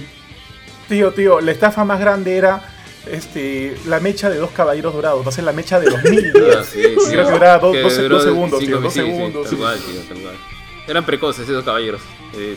Un paréntesis. Sí, ¿sabes cuál tiene buenas mechas? Los Canvas, bon. Hay una parte donde... lo que dijo Kurt, o sea, para hacer justicia, Los Canvas es una buena serie. Las peleas son chéveres, es chévere. Sí, es más, creo que de caballeros tratando de ser lo más objetivo posible, creo que es lo mejorcito que hay. Mira, para no expandirla mucho, o sea, mis dos opciones son igualitas las del bofe, ¿ya? Dragon Ball, o sea, ojo, a mí me gustó mucho Dragon Ball cuando salió. Era fan de Dragon Ball. Me compraba la revista donde vi algo de Goku ahí. Me compraba las películas, qué sé yo, porque me gustaba un montón Dragon Ball. Pero no lo he vuelto a ver, ya de grande no lo he vuelto a ver. Probablemente cuando lo vea voy a sentir que no he envejecido de la mejor manera. Porque también como que ya mis paradigmas son totalmente distintos a las cosas que creía de chibolo, ¿no? Y siento que va a ser más o menos lo que dice Ari. Yo voy a estar como que juzgando más a Goku que otra cosa. Pero en su momento, como les digo, me gustó tanto que yo más que otra cosa me hostigué de Dragon Ball, porque era como que por todos lados, ¿no? Dibujos, videojuegos. De hecho, el videojuego de Dragon Ball ahorita, Fighters, me parece un juegazo de puta madre. De hecho, probablemente es lo único que podría seguir consumiendo de Dragon Ball. Porque por eso, es más, por eso no vi Super, porque ya estaba tan cansado, tan hostigado de la Dragon Ball manía, que dije, fácil, no me entusiasma verlo tanto. Y me acuerdo que Jorge orgasmeaba contándome de Super, y el otro pata me contaba que Goku Black, el otro dice, Goku Black tiene un final terriblemente malo. Creo que ahorita no lo hago, de repente de acá a 10, 20 años lo vea, ¿no? A mí lo que me descuadra es que, o sea, el final de Dragon Ball Z, o sea, y yo ignoro GT porque GT lo vi y e incluso el final de GT es tantos años. Hay tantos años de diferencia entre final de GT y incluso final de GT acá en Perú cuando lo dieron en Canal Nacional y el inicio de Super, que para que estés lleno de Dragon Ball manía tanto tiempo me sorprende porque no hubo nada de Dragon Ball en ese tiempo. salvo los juegos. No, como te digo, hasta donde yo terminé de ver, o sea, yo sí estaba, me gustaba un montón. O sea, de chibolo me gustaba un montón, pero me hostigué. Y es como que ya no quise seguir viendo. Es como cuando veía Friends, me hostigué de Friends y ya no quise seguir viendo. De repente, de acá como te digo, de algún tiempo, me dé curiosidad ver Dragon Ball Super. Porque si algo sí le rescato es que tiene por ahí, he escuchado openings de Dragon Ball Super y me parecen bien pajas. Los de japonés, porque creo que hay el latino es corre, vuela y esquiva, una cosa así. Pero ese no es muy bueno, ¿eh? A mí no me gustó mucho el primero. Pero probablemente no vea no creo que en un corto tiempo vea el anime. No creo que por lo pronto vea Super. Me acuerdo que el ending es bien chévere. Tarararán, tarararán. Hay como 4 endings. Y de ahí el primero, porque no he visto. O sea, solo sé que existían. Ya, o sea, vi el primer capítulo de Super por curiosidad. Pero dije, puta, es la misma huevada. Goku sigue siendo un imbécil. O sea, fácil no me va a gustar. Entonces no lo vi. Ahora también el otro tema con Ari, Caballeros del Zodiaco Sensei, ya sí tuve la mala suerte de volverlo a ver. Dragon Ball no lo volví a ver. Sensei ya sí lo volví a ver y qué anime para más malo. Para sí, más malo en muchos sentidos. Ojo, full respect a las figuras de acción de los mid-clouds de Sensei ya. Quisiera tener toditos porque me parecen bravazos. Pero el anime, no, ahí no más. Igual que Kurchin, sí vi los canvas, me dio pena que la animación quedara ahí, el proyecto quedara ahí, ojalá vuelva, no sé si va a volver, tienen planes de volver o qué sé yo, creo que no sé. Pero creo que era una buena visión de lo que, de Saint Seiya, que me parecía bien paja y sí me gustaría retomar eso. Pero el anime original... Me acuerdo, no sé qué comentario fue acá con los becos argumentativos. Yo me acuerdo que cuando se van al santuario van los 5 de bronce con los caballeros de acero. Y los caballeros de acero al final no sé dónde quedaron, tío. Como que el director, el animador al último momento dijo, no, o sea, es que ya fue, no pegan. ¿Se acuerdan de los caballeros de acero? Sí, lo peor de la serie. Eran 3 caballeros. Que, sí, los borraron así. Tío. O sea, como que la serie... Sí, la serie tiene como que... Tiene muchos errores en ese sentido. Yo asumo que el pata lo hacía apenas salía, ¿no? Creo que es como Kingdom Hearts, ¿sí? Que no hay un plan de cómo hacer cómo va a ir la historia, sino que va va al choque. Kurumada es todo un caso, o sea, el autor es todo un caso. La verdad, incluso creo que él es el que le dio permiso a la autora de los canvas para hacer los canvas, y luego agarró y dijo, no, yo voy a hacer mi propia historia del pasado. Tú no eres canon. Y empezó a hacer Next Dimension. Eso fue. Ya lo abandonó. Tal cual. Y bueno, o sea, es que decían que los canvas era muy... Es que el tema con los canvas, que si bien es chévere, es que era bastante fanservice. O sea, reivindicaba a muchos caballeros que... sobre todo al de Cáncer, que le da un montón de superpoder. Y al de Piscis también. A Manigoldo. Y también a ¿cómo se llama? Albafica, creo que era de Piscis. Albafica. Claro, o sea, los pone como fanservice, ¿no? A los que eran monces antes. Ahora, yo para salir un poco de la línea de los animes super conocidos, yo detesto dos que son populares, al menos entre la gente que consume anime hoy en día. Uno de ellos es Sword Art Online, creo. Hay mucha gente que lo ama. Ya han salido videojuegos, hasta no sé si ha salido incluso un live action, pero a mí no me gusta para nada. Me parece cursi, innecesariamente cursi. El prota es ya demasiado overpowered, en ningún momento va a perder. No hay nada. Y he visto toda la primera temporada y luego vi las opiniones y la verdad es que como que yo también decía no. Esto es cuando termina la historia, porque yo sí, igual que tú, yo vi el final de la primera temporada y vi un poquito de la segunda, cuando son aritas de Peter Pan. Pero el final de la primera temporada es tan pero tan tonto que cuando le preguntan al malo por qué hiciste lo que hiciste, el pata prácticamente se queda como que ya no me acuerdo. Sí. O sea, ¿qué clase de autor escribe eso? ¿Qué clase de villano tiene esa motivación? A lo mejor lo quiso continuar. Y yo me acuerdo que una motivación para hacer todo lo que hizo. Lo voy a revelar en una segunda temporada. No, tampoco. Se murió. De ahí tienes otros villanos, tienes otras historias todas relacionadas con lo mismo, pero es como que todo el mundo amando a Kirito, ya me acuerdo el nombre del protagonista, y la verdad es que nada que ver. Y la otro anime que odio es... Yo vi la primera temporada, me acuerdo. Que es un anime de banda con chicas y la verdad es que no lo aguanté. Es como que todo el mundo le echaba flores cuando estaba en emisión. Es popular. Sí, o sea, es popular. Si tú consumes anime así por temporadas, entre los otakus, creo que fue popular. Y la gente le echaba un montón de flores. Y yo intenté ver y de verdad me parecía insufrible. Es como que decía, no, esto no se puede ver. Y bueno, al igual que Johan y Ari, bueno, Caballero y Zodíaco, no sé por qué, al igual que Ari, supongo que por nostalgia, le paso todo lo malo y me encanta. Y pero Dragon Ball, o sea, hasta Z me parece bravazo, en sí me parece bravazo. Pero después de la película y Super, ya no puedo aguantar. No puedo aguantar el ridículo de Vegeta, no puedo aguantar. ¿Cuál película? La película que salió, que de cierta forma le dio vida nueva a Super. ¿De Broly? No, donde sale el conejo por primera vez. Puta madre, la de los dioses, ya. Ahí esa empezó todo, pues. Ahí empezó Super. Olvidable. Es ok. Pero, o sea, si en esa película no empezaba Super. Y es por eso que, o sea, después de ese momento fue como yo dije, ya, suficiente, Dragon Ball ya murió, ya. Así de animes que son populares y que yo odio, puede ser hay varios que odio ya, pero odio sí Dragon Ball. Intenté ver GT, puta, me pareció muy malo, weón. Es más, yo me acuerdo que a veces cuando estaba enfermo me quedaba en la casa viendo Dragon Ball. Y dije, qué chévere, ahora van a ver GT, ¿no? Puta, dije, ya nunca más me hago el enfermo otra vez porque no hay nada que ver en la televisión, weón. GT es el rellenuto de Dragon Ball. Me intenté ver Super y dije, puta madre, ya no puedo, bo. Goku se va a sacar otro color de pelo y le va a sacar la mierda, ya, no puedo, y lo dejé de ver, weón. El otro que odio, que está ahorita de moda, es Beastars, weón, puta madre. Vi Beastars, ¿qué lo odio? Porque me parece recontra meloso y recontra romántico, es como que, puta, me gusta esta flaca, pero al mismo tiempo, así como Edward y Bella en Crepúsculo, pero creo que me la voy a comer o me la voy a papear y el siguiente capítulo, ay, pero me sigue gustando la flaca, la voy a buscar y toda la temporada es un brother detrás de una flaca que se la quiere comer pero al mismo tiempo le gusta, igualito que Crepúsculo, ¿no? Y cuando hablo... Cruchín, este comer es un comer entre animales, es literalmente. Sí, es literalmente como en Crepúsculo, la coneja y él es un lobo. Y lo peor de todo es que todos mis amigos, huevón, todos mis amigos dicen, puta, qué paja, cuando con todos ellos nos hemos burlado de Crepúsculo con los videos del bananero. Y yo les digo, es Crepúsculo con un estilo gráfico increíble nada más, weón, pero es Crepúsculo, weón, esa huevada, digo, ¿qué están hablando? Y todo el mundo lo ama, weón, todo el mundo ama Beastars. A mí también me gusta.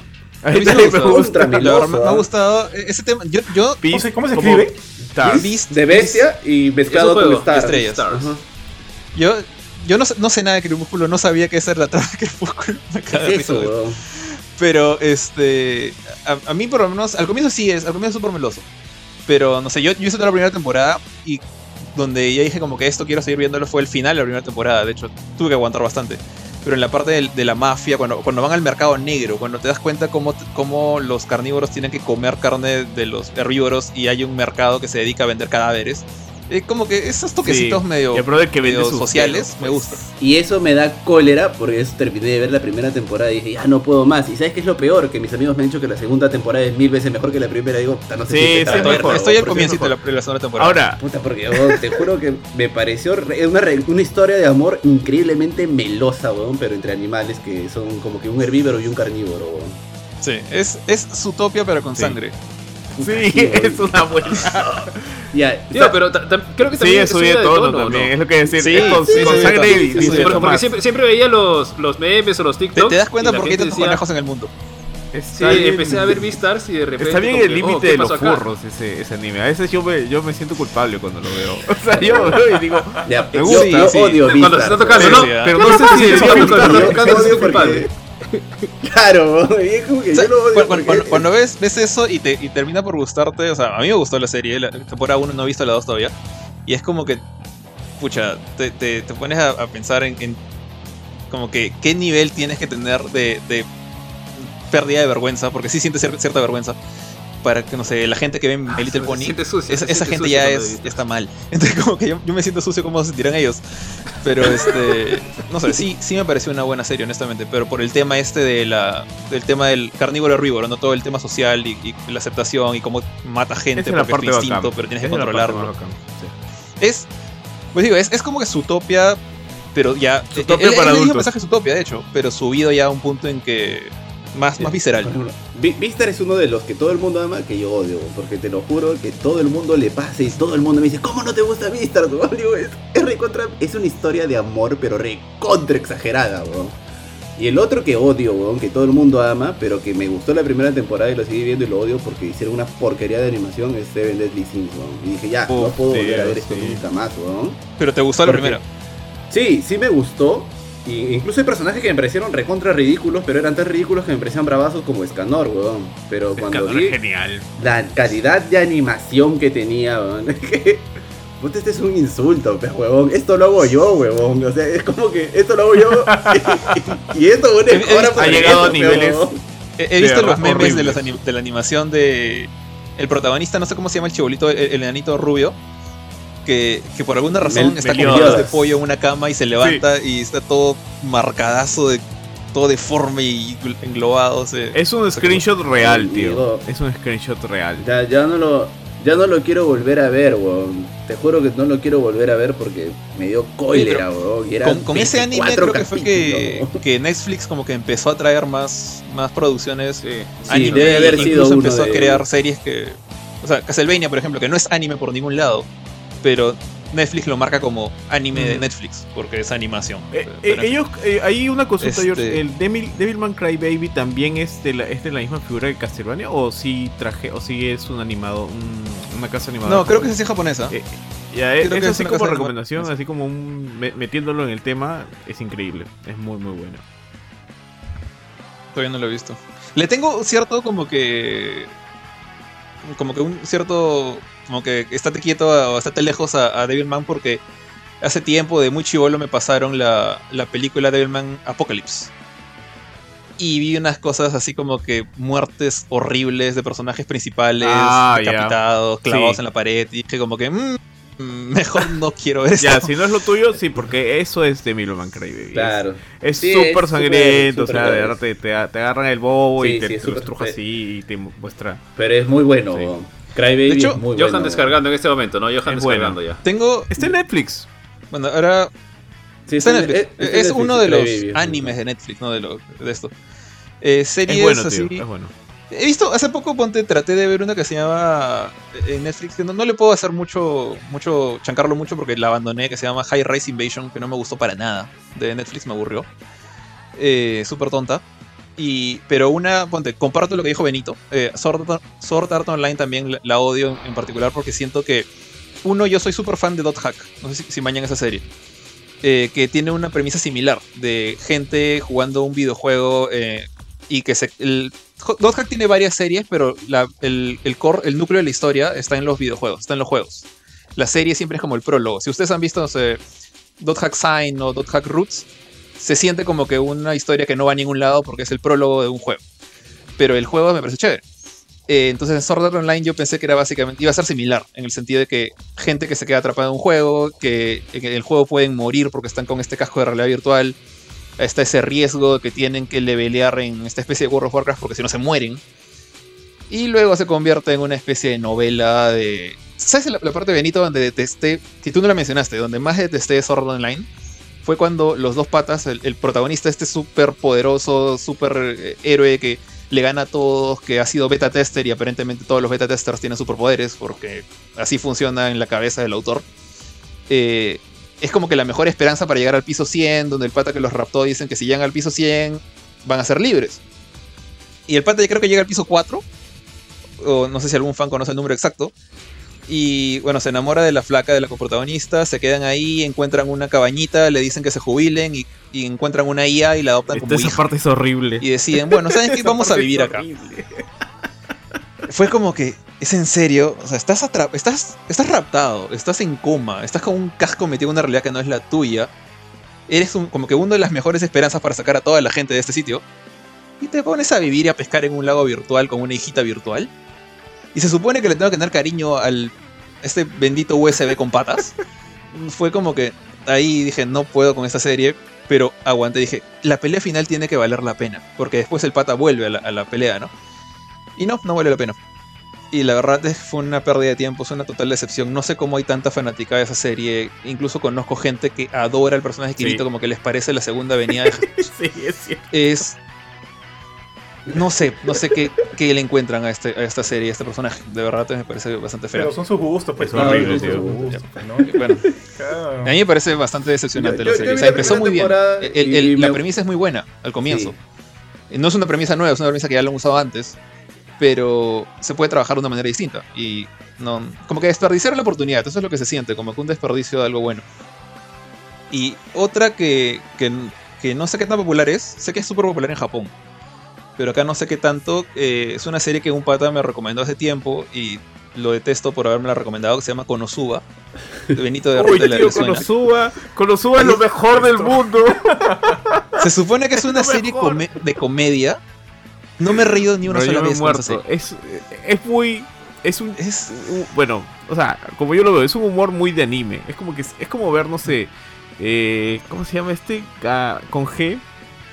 que está en Crunchyroll, que son un montón. ¿Guns? No, Gintama. Ya. Ah, Gintama, ok. Esa serie sí me parece chistosa. O sea, yo siento que Konosuba tiene mucho eso, tiene muchas referencias a animes de la época, o sea, de hoy en día. Y es graciosa por eso. O sea, se burla bastante de, o sea, me parece... de todo el Isekai, pues, ¿no? Claro, y sí, entiendo ese punto porque el Isekai se ha vuelto súper super popular, ¿no? Pero los chistes no me hacían gracia. La flaca, la de pelo azul que anda todo el tiempo sin pantalones prácticamente, calata. La otra enana que su gracia es explotar todo. Y es como que, ya entendí, explotaste, no sabes usar tu magia. Pero no encuentro el chiste. O sea, me acuerdo que el primer capítulo que creo que se la pasa un sapo comiéndose a la flaca de pelo azul todo el tiempo. Y la escupe y la vuelve a comer y ya no es mi humor, simplemente no es mi estilo de humor y si a alguien le gusta, le parece chévere, bueno, bacán, ¿no? Pero no es lo mío. Es como lo que pasa a Kurt con Beastars. La verdad creo que soy como que la minoría, pero no aguanto Konosuba, la verdad lo detesto. Y un último anime que esa es como que la cosa más rara que puedo decir. Me gusta, la primera temporada es la única que he visto, o sea que hay segunda temporada. Es el primer isekai que he visto y el único que he visto hasta ahora, que se llama Re:Zero. Me gusta mucho, pero al mismo tiempo no lo puedo recomendar. Porque hay cosas bien raras y hay momentos bien crueles que me han retorcido el estómago. Y es como que... Una vez le dije esto a un pata en mi oficina, es como que... Que él también ha visto la serie. Es una serie que me gusta y que tengo problemas viendo la segunda temporada porque no quiero pasar por lo mismo que pasó con la primera. O sea, hay momentos que me han chocado y me han confundido y me han asqueado. Pero la serie me había enganchado al punto de que quería seguir viendo a través de todas las... cosas feas que estaba viendo en pantalla. ¿Cómo se llama? Y no quiero volver a pasar por eso. Básicamente ese era mi... Hay una serie... Antes que vayas a los comentarios, hay una serie que ha tomado bastante de Re:Zero que se llama Tokyo Manji, que es básicamente muy parecida, ¿no? Es como que... O sea, avanza hasta un punto, luego retrocede y así. Y va arreglando las cosas como va. El tema de Re:Zero es bien bacán, pero yo te doy toda la razón de lo que dices. Yo también... O sea, yo aguanto mucho gore y todo eso, pero son personajes con los que te encarillas y luego ves pues cómo los tratan brutalmente. Y es como que tú dices... Es como cruel que, la serie. Es pero te ponen en los zapatos del protagonista, ¿no? Y es como que dices, pucha, es complicado. Uh-huh. Es muy buena, eso sí. Es muy buena, pero tienes que tener estómago y es como que no quiero que nadie me culpe por decir, me has hecho pasar por esto. Sí. Eso es lo que me pasa con Re:Zero. Entonces no es mala. No es mala para nada, pero es difícil recomendarla, nada más eso. Ahora sí. Quería decir que...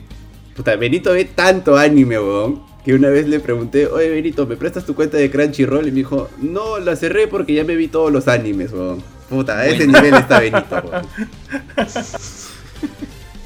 No, en Crunchyroll encuentras cada soncera, sí, pero hay muy buenos. Benito cerró su cuenta 70% porque ya había visto basura todo, y 30% weón. Animes buenos. Mucha, tío. Justo Benito me prestó su cuenta para ver para ver Attack on Titan, tío. La puse y vi que, o sea, no. El Crunchyroll es como que tiene un formato medio monce, porque es como que solo es un solo perfil. Y yo vi ahí que Benito había visto varios animes. Y dije, pucha, si comienzo a ver algo fácil, voy a como que. Porque no conocía la plataforma, voy a como que sobreponer el anime que está viendo Benito y por ahí le voy a complicar, ¿no? Pero Pero ahora que me dices que había visto todo, sí, mucho gracias yo con la cuenta de Benito. Mientras... Luego yo me puse mi propia cuenta. Imagínate que le preguntes a alguien, brother, ¿me prestas tu cuenta de Netflix? No, la cerré porque vi todo el contenido. puta, weón. Ya, Benito está así, pero con Crunchyroll, weón.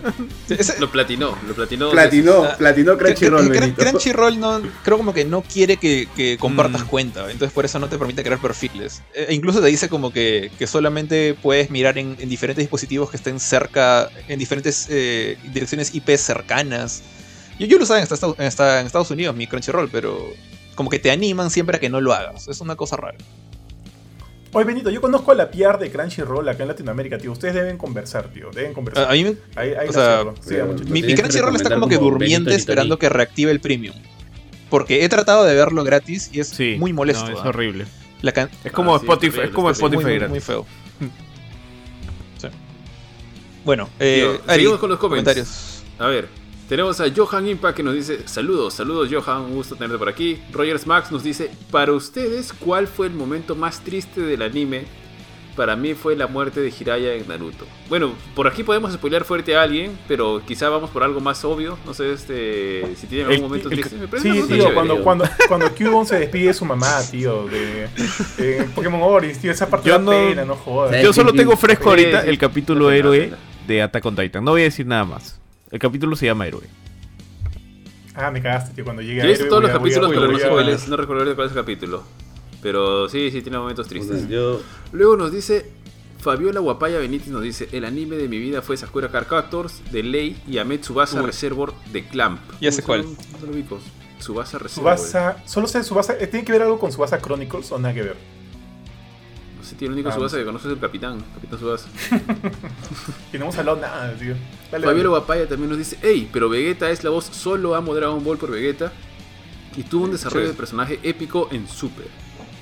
Pablo Raúl Esurra Gamboa nos dice: para mí Shingeki no me gusta a partir de la segunda temporada.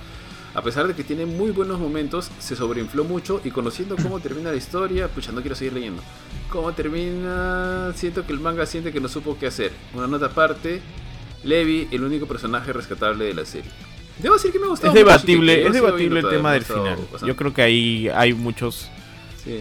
Hay muchas opiniones. No voy a decir nada, pero hay muchas opiniones y bueno, pues... Rodrigo Escurra Gamboa nos agrega: hashtag Team Vegeta, sabandijas. De fondo, el OST de Dragon Ball Z, Linkin Park, in the end. Fabiola dice: obvio, Team Vegeta. Mario Gutiérrez nos dice: School Days, qué tragedia. Y Pablo Raúl Escurra nos dice, refiriéndose a School Days, te hace perder la cabeza literalmente. Fabiola también nos agrega: enseñándote sobre relaciones tóxicas desde tiempos inmemoriales. Y Mario nos agrega: nunca me esperé ese final, quedé impactado. De School Days. De School Days. Sí. Pablo Raúl Escurra nos agrega: entre Saint Seiya los Canvas y Saint Seiya Omega, ¿alguien se acuerda con Omega? Posdata, de Omega solo se agradece que dio la idea de Seiya es caballero de Sagitario y que Seiya cantaba Pegasus Fantasy. ¿Cantaba? Y también nos dice Pablo... Nunca vio Omega. Nunca vio Seiya cantar. Pablo también nos agrega: ese Benito, toda la razón, Sword Art Online tiene muchas falencias muy grandes. Kaon, o Keion, no sé cómo se pronuncia esto, otra obra que hace Kyoto Animation donde crea personajes para sacar merchandising hasta por los codos.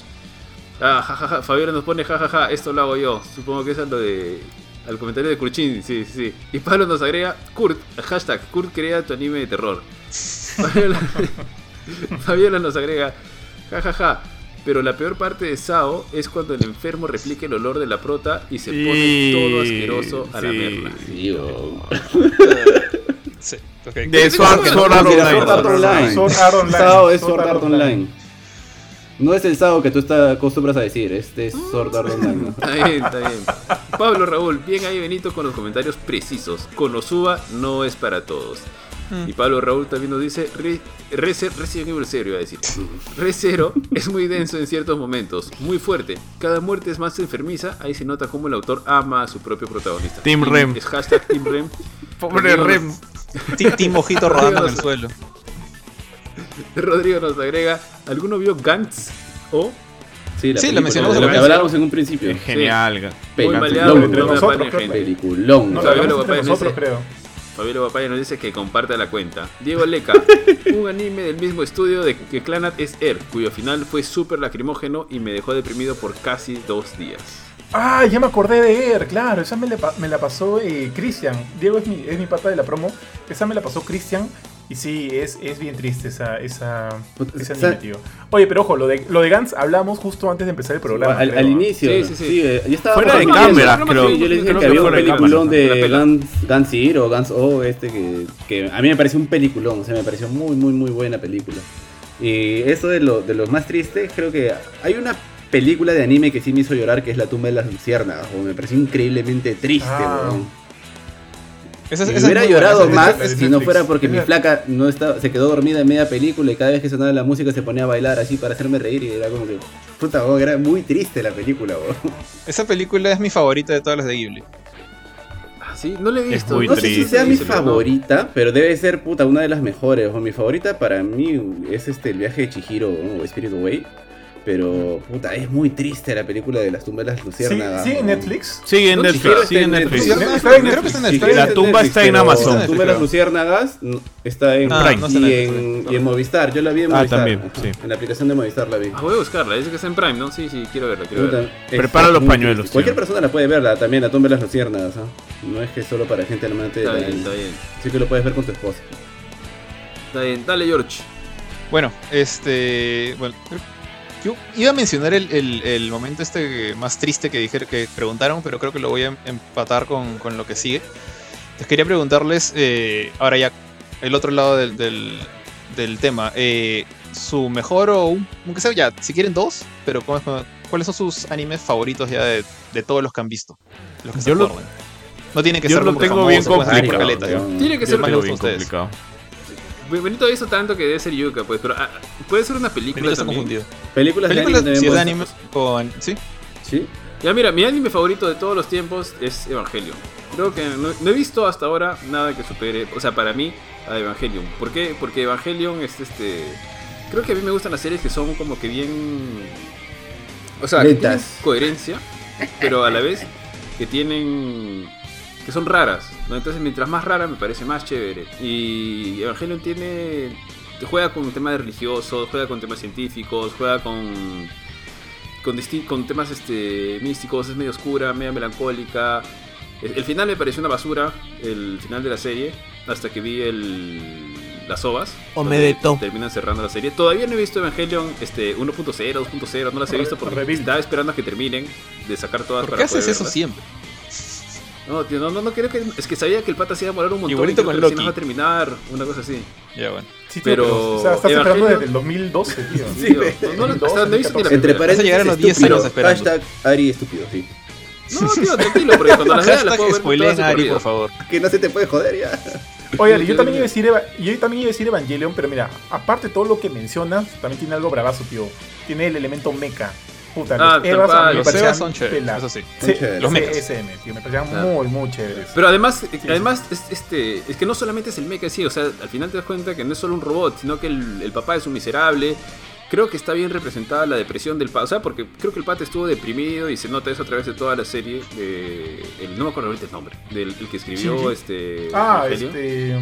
Hideaki Anno. Claro, entonces yo creo que hay una evolución de su mente, de su... psicológicamente de él en algún punto, pero es o sea, para mí Evangelion es brutal. Creo que no he visto nada que se le iguale, o sea, y tal vez fue porque cuando era muy chibolo. Y la otra serie que me gustaba mucho era Cowboy Bebop, pero más porque me gustaba tanto el personaje, me gustó tanto la música, me gustó tanto el ambiente, el escenario, el contexto, el mundo de Cowboy Bebop. Me gusta mucho ese tipo de mundos tipo más tecnológico, un poco cyberpunk, etcétera. Me gusta mucho, que era mezclado con cosas antiguas de tecnología. Pero como ya me admitieron que vale una película, y esta se la tengo que agradecer a Kurchin, que es una película que hace un momento mencionaste, ¿no? Sí, pero algunos animes eran como que en su época así medio monstruos y todo, pero creo que esta como que marca un antes y un después, y porque es antigua también. No hemos visto, y es Akira. Uh-huh. Akira es otra Akira cosa corazón, igual que te hace explotar la cabeza. Sí, que te hace explotar la cabeza, sí. Y que... no sé si es tan fácil de recomendar. Creo que a cualquier persona que le guste el cine debería verla. Le guste el anime, le gusten los dibujos, lo que sea. Que le guste el cine. Solamente que le guste el cine, que vea Akira, porque Akira es brutal. Uh-huh. Y es algo que nadie debería dejar de ver en su vida. Y esas dos. Me quedo con Evangelion y con Akira. ¿Sabes la paja de Akira, tío? Y bueno, también Evangelion en ese mismo lado, que son series que de alguna manera se van redescubriendo cada cierto tiempo.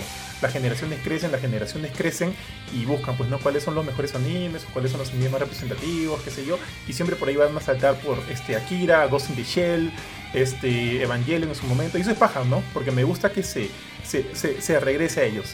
Ya, yo rápido, yo también voy a hablar de Evangelion. Creo que Evangelion es a quien le guardo mucho, mucho cariño. Y sí, lo que dices es cierto. De hecho, Hideaki Anno durante todo el desarrollo de Evangelion estaba pasando por un proceso de duelo, ya que no recuerdo exactamente a quién perdió durante la producción de Evangelion, pero sí sentía esa idea del distanciamiento, del duelo, de estar alejado de estas personas y demás. Y como que el pata estaba, en efecto, pasando por un estado depresivo. Y de hecho, cuando acabó Evangelion, a nivel audiovisual, la serie es un monstruo para su época, ¿no? Y que creo que sigue viéndose bastante bien. Y el pata terminó agotadísimo, terminó quemado. Es como, ¿cómo se le dice esto? El burnout. Terminó totalmente quemado, como que buscándose un respiro y demás. Y lo cual, bueno, es como Sakurai. Como Sakurai al final de cada Super Smash Bros. El pata ya como que flaco, mal, ya no come, qué sé yo. Acabó mal Hideaki Anno, por todo lo que conlleva esta gran serie. Ahora, yo solo voy a hablar de Evangelion. De hecho, es como que a la cual le guardo mucho, mucho cariño. Igual que Ari, ¿no? Creo que los personajes son muy buenos. Todos los personajes vemos que son emocionalmente débiles, ¿no? Cada quien luchando contra sus propios dilemas. Shinji viendo el distanciamiento que tiene con su viejo, con su vieja. O sea, ojo, no voy a hablar del Rebuild. Yo sí lo he visto, pero ahorita solo voy a hablar de la serie. Creo que el Shinji de Rebuild es muy distinto al de la serie. El de la serie es más, para decirlo, más mundano, ¿no? Es más pussy, es más, más emo. Y es como, nunca fue mi personaje favorito, pero entiendo la importancia de Shinji en la historia. Pero me da risa también, tío, porque, o sea, creo que todos catalogan a Gendo Ikari, el papá de Shinji, como un mal padre. Pero es este padre, si te das cuenta, es el padre que te hace vivir con esta flaca que está fuertaza, que es mi Sapo Katsuragi. Te hace juntarte con Asuka Langlisorio. El estilo de crianza de Johan. Sí, ¿no? O sea, voy a distanciarme de mi hijo, pero le voy a poner un buen par de rabos. Hay que ver el lado bueno siempre, tío. Ahora, ojo, el tema de Gendo Ikari a mí me parece bien complejo, porque yo hasta ahorita nunca lo terminé de entender del todo. No sé si es el villano de la serie, o son los de siglo, qué sé yo. Pero a mí, ponte, la idea de Gendo Ikari me lo siento más como que la ausencia de algo, no necesariamente un personaje per se dentro del anime, porque creo que sus motivaciones nunca son del todo claras. O sea, si quieres ir a lo más básico, sí, pues obviamente de repente él quería que se dé todo de la instrumentalización humana y punto, que es lo más básico, ¿no? Pero más allá de eso, tú no puedes sentir o pensar muy bien cuáles son lo que realmente desea este pata. No es tan sencillo. Entonces yo lo veo como que un elemento sobre el cual giran todos los otros personajes. O sea, Gendo Ikari a mí me parece, o sea, muy interesante. Gendo Ikari es este padre con el que Shinji se quiere relacionar. Es este pata que hace que Ritsuko acá allí se pelee con su madre, porque la dos se los está... Gendo se está agarchando a las dos. Es este weón que también manipula a Rey y tiene como que sus propios planes con Rey, y Rey atesora los lentes de él y demás. Entonces yo lo siento a Gendo como que está, no necesariamente como un personaje, sino como que ya algo más mítico, ¿no? Hay una película que yo vi que grafica muy bien esto. Ahorita, puchan, se me fue el nombre, pero la voy a recomendar luego ahí si alguien quiere verla. que más o menos como que Gendo Ikari representa la ausencia de algo, no necesariamente como que el personaje per se. Y eso siempre me ha parecido muy, muy interesante. Entonces, por eso yo no lo catalogo como el buen, el villano, el villanazo, ¿no? Obviamente tiene motivaciones medio maquiavélicas, pero hay algo más detrás de todo eso. Misato Katsuragi me parece también yo vivía enamorado de Misato Katsuragi, tío. Me parecía un personaje bien, bien chévere. El diseño de ella me parecía paja. La voz yo la vi en latino, porque la vi en Locomotion. La voz de Misato, que creo que falleció hace poco, la actriz de voz, creo que tenía cáncer, no recuerdo el nombre de ella, falleció hace poco, una lástima. Una voz muy, muy bonita, tío. Y ella también, pues no me acuerdo que ella era el chispazo de la serie. Era como que la que metía la alegría, metía el chongo. Cuando, bueno, metía el chongo, qué sé yo, hasta que pasa esto, pues, ¿no? Cuando muere Kaji, que era como que la gente del recontraespionaje, tío, y le revela a Misato lo que está sucediendo en NERV, en SEAL, lo que ellos quieren hacer con este tema del tercer impacto y demás, y ahí ella quiebra, pues, ¿no? Ese es el quiebre del personaje y ya la vemos como que en otra onda. Creo que no me voy a explayar mucho porque obviamente creo que Evangelion inclusive merece su propio programa, tío. Hay personajes muy buenos, Asuka, Lang, Grisorgio, que o sea, superficialmente tú la ves como este personaje fuerte, este personaje bastante empoderado, pero obviamente todo es una mentira, ¿no? Porque luego viene todo este rollo que tiene con la madre. De hecho, todos los personajes tienen un elemento ahí parental que de alguna manera los conflictúa en todas sus acciones. Y vemos que en un momento cuando Asuka es atacada psíquicamente por uno de los ángeles que están atacando la Tierra, le recuerda todo este rollo con la madre, el suicidio de la madre y demás, que creo que es bien paja. Rey, por otro lado, es un personaje utilitario, ¿no? Totalmente descartable. Me da risa porque es literalmente descartable, ¿no? Con la cantidad de clones de Rey que hay, man, ya que si se muere una, viene la otra, y por si acá le hago el CPU de la memoria y se lo paso a ella. Y bueno, son cosas como que así, recontra densas. Y bueno, como dijo Ari, ¿no? Los elementos judeo-cristianos que también están en la serie. Pero me da risa, tío, porque luego yo por ahí vi un par de entrevistas de Hideaki Anno y él dijo que todos estos elementos judeo-cristianos los puso por the LOLs. Era como que solo para hacer chongo, ¿no? No era nada... O sea, si investigas un poquito más, te das cuenta que no tiene mucha profundidad relacionado a eso, ¿no? Pero cuando te habla, pues... Ahora que lo dicen... no sé cuánto, la lanza de Longinus... Sí, no iba a decir, se siente como... O sea, todos esos elementos, como tú dices... es como que el pata necesitaba ponerle un nombre a su apocalipsis. O sea, el segundo impacto, el tercer impacto, y metió todo el tema juego cristiano. Pero tranquilamente pudo haber sido el Ragnarok. Pero el tema, creo que él sabía, ¿no? Que como la mitología judeocristiana todavía está como que... Hay gente que todavía la considera real, ¿no? Boba. Está, digamos, como que... es todavía una creencia... Es una creencia actual. Sí, justamente por eso le ligó, porque yo no sé si en su colegio hablaban de esto, pero en mi colegio como que la gente empezaba a teorizar o a buscar las teorías locas de Evangelion. Hablaban de que ese don de Sil era el judío errante, que fue un judío que no bebió la sangre de Cristo, que no sé qué vainas sacaron por ahí, tío, que por ahí leí y por ahí me comentaron acerca de esto. O sea, es como que al final le fue un copo, ¿no? Porque la gente os garmió con toda esta... Con todas estas... Además, tío, eres chibolo y te dicen... Dios es el malo que manda a sus ángeles para destruir la tierra y la raza humana se tiene que salvar. Ya, en un país religioso como el nuestro, obvio que va a generar morbo, pero... Claro, eso. Tío, y me acuerdo que el comercial de Locomotion era la cagada. Era la cagada. La música de iglesia. Sí, tío, al final era como que mientras Dios esté en el cielo, toda la tierra estará bien, ¿no? ¿Y quién? Buena. Como que era lo caso. O sea, yo quiero ver esa huevada. Como que Hideaki Anno les hizo el marketing a todos y transcribía su historia psicológica. Sí, tío. Y luego, bueno, los dos últimos episodios para mí fueron malazos. O sea, viéndolos de nuevo, no los he visto de nuevo, pero viéndolos como que tienen ahí sabiendo que hay algo más después, o sea, también, tío, porque si moría ahí también, mucha madre. Claro, o sea, a lo que voy es que creo que, o sea, tienen un valor, probablemente sí. Pero lo que pasa es que el error de estos episodios es que cortan toda la narrativa que se estaba entretejiendo hasta ese momento, ¿no?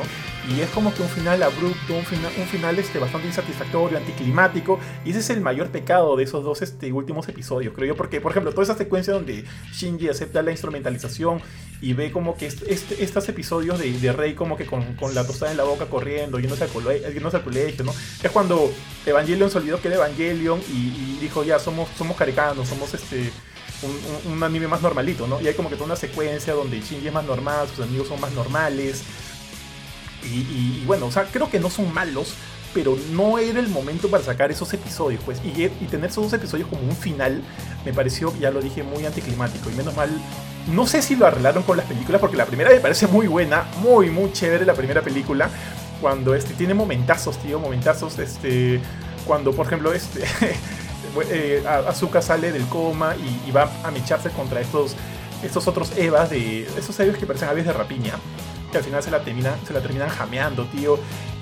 Y bueno, y vemos que hoy, creo que era SEAL, o no me acuerdo cuál, o qué organización invade Nerf y comienzan a matar a todos los miembros de Nerf. Ahí vemos que Misato salva a Shingir, se un disparo en la espalda. Y antes de desahuevearlo, le dice, o sea, tienes que ir a pilotear el EVA, por más que él no quiere, se lo chapa con la promesa de que cuando vuelvan van a hacer el resto. Y me da risa, tío, porque ahí Misato sabía que esa bala ya estaba comprometida, o sea, le había comprometido los pulmones, todo, ¿no? Y es como que o sea, como que ahí lo está estafando al pobre Shinji, ¿no? Shinji dice, me voy ganador, ¿no? Cuando regrese voy a seguirla con este flacón. Pero bueno, obviamente vemos que se muere. Pilotar el EVA, y chin.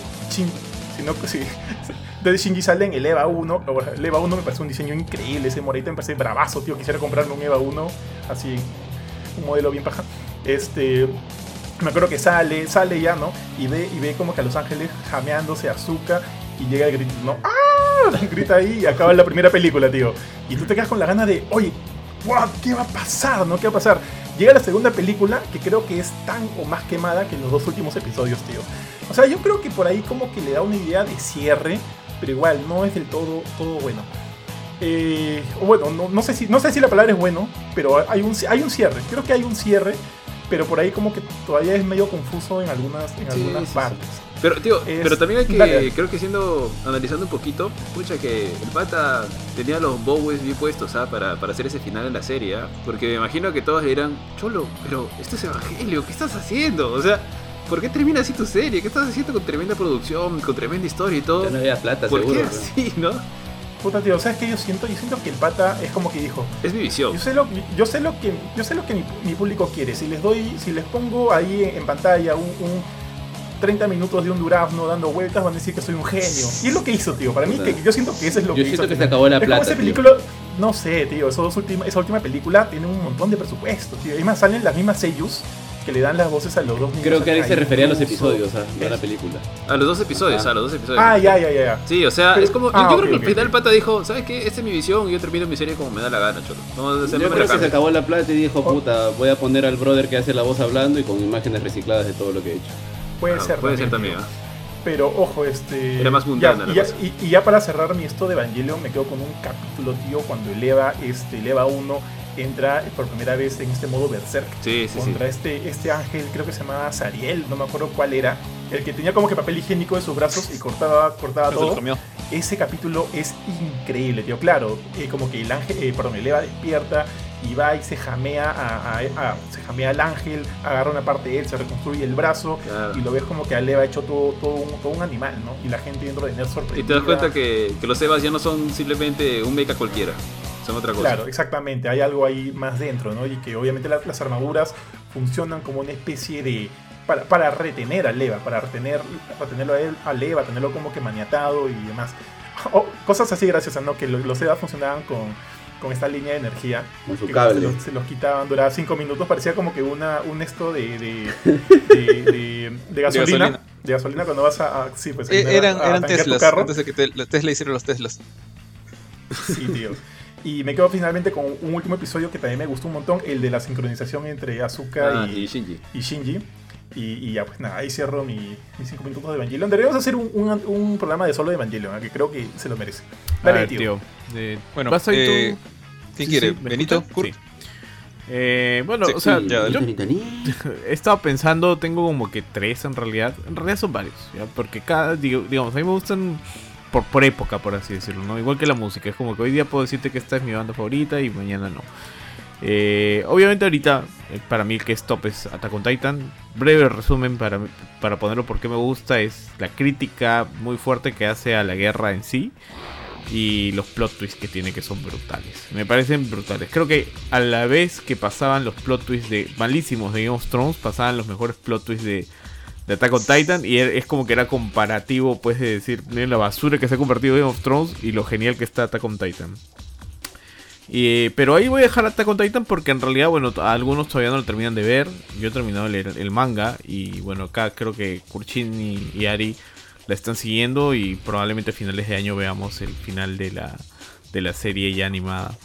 Los otros dos que quiero mencionar son un poquito más caletas. Bueno, no caletas en sí, o sea, si ves anime los conoces.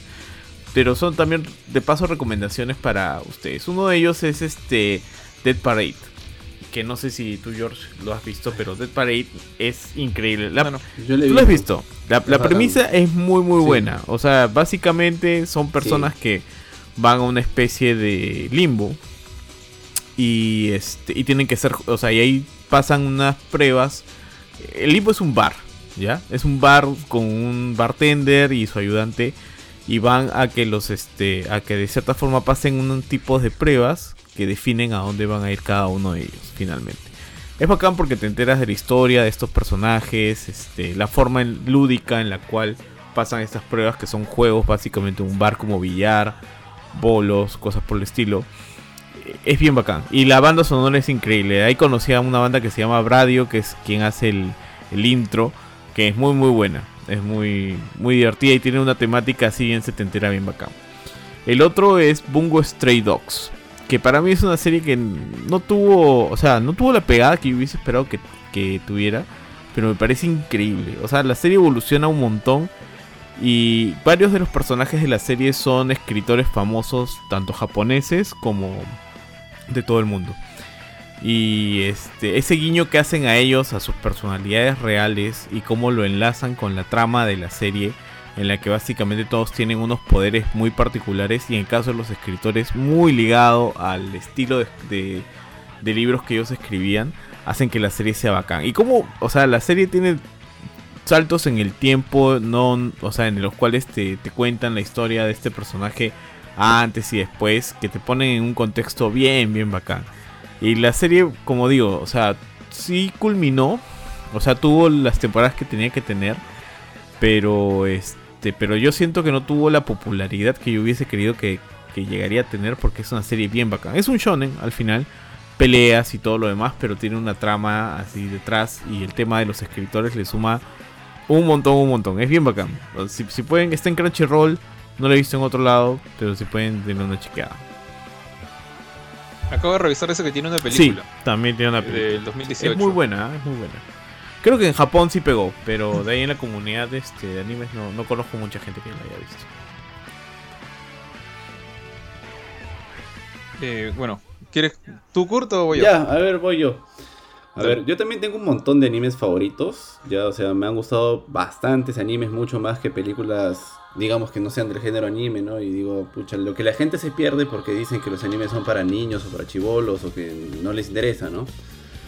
Ahora, teniendo en cuenta que me han gustado un montón, creo que me ha gustado, uno de los que más me ha gustado, pero no está en mi top 3, es Evangelion. Y creo que lo que a mí me pasó con Evangelion, a diferencia de Johan y Ari, es que sí me gustaba, pero por momentos me parecía pesada la serie. Sentía que era muy pesada y al final me pareció horrible, lo cual no me ha pasado con otras series.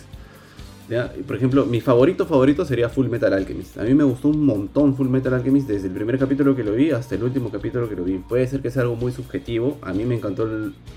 Sí, me gustaron mucho los dos. Es más, cuando terminé de ver el primero y de ahí tú me dijiste, oye, hay otra versión que es el Brotherhood, yo estaba feliz porque dije, mira, voy a poder seguir viendo más de esto. Y me gustó o sea, me gustan los dos, más me gusta el Brotherhood, que es igualito al manga, pero me gustaban los personajes, me gustaba que el personaje principal no sea el más fuerte y que se salgan de eso de que ya él es el más fuerte, va a entrenar y le va a terminar matando a todos. Eso me gustaba un montón. Me gustaba también mucho la trama que seguía o el propósito que ellos tenían.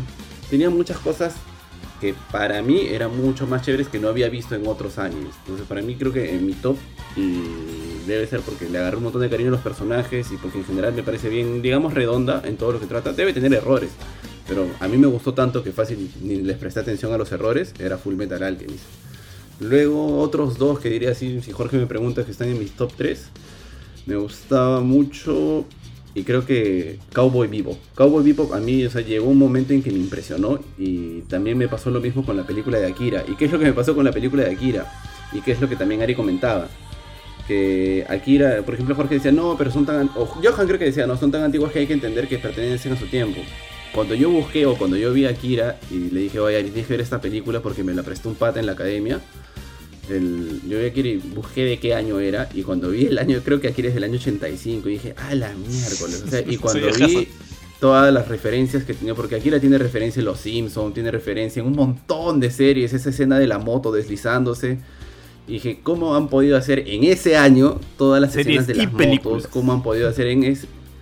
¿Cómo han podido hacer en ese año todas las escenas de Tetsuo transformando el brazo, o toda la parte psicológica donde Tetsuo está locazo y ve que un osito se le levanta así como si fuera todo pixeleado y de pronto empieza a tomar forma porque se está enfrentando frame de una manera mental? Sí, bueno, digo, puta, qué bestia, qué tal chamba. Esa película realmente, o sea, más que Fullmetal Alchemist, creo que Fullmetal es la que me gusta más, pero creo que una de las películas que más me impresionó en mi vida ha sido Akira.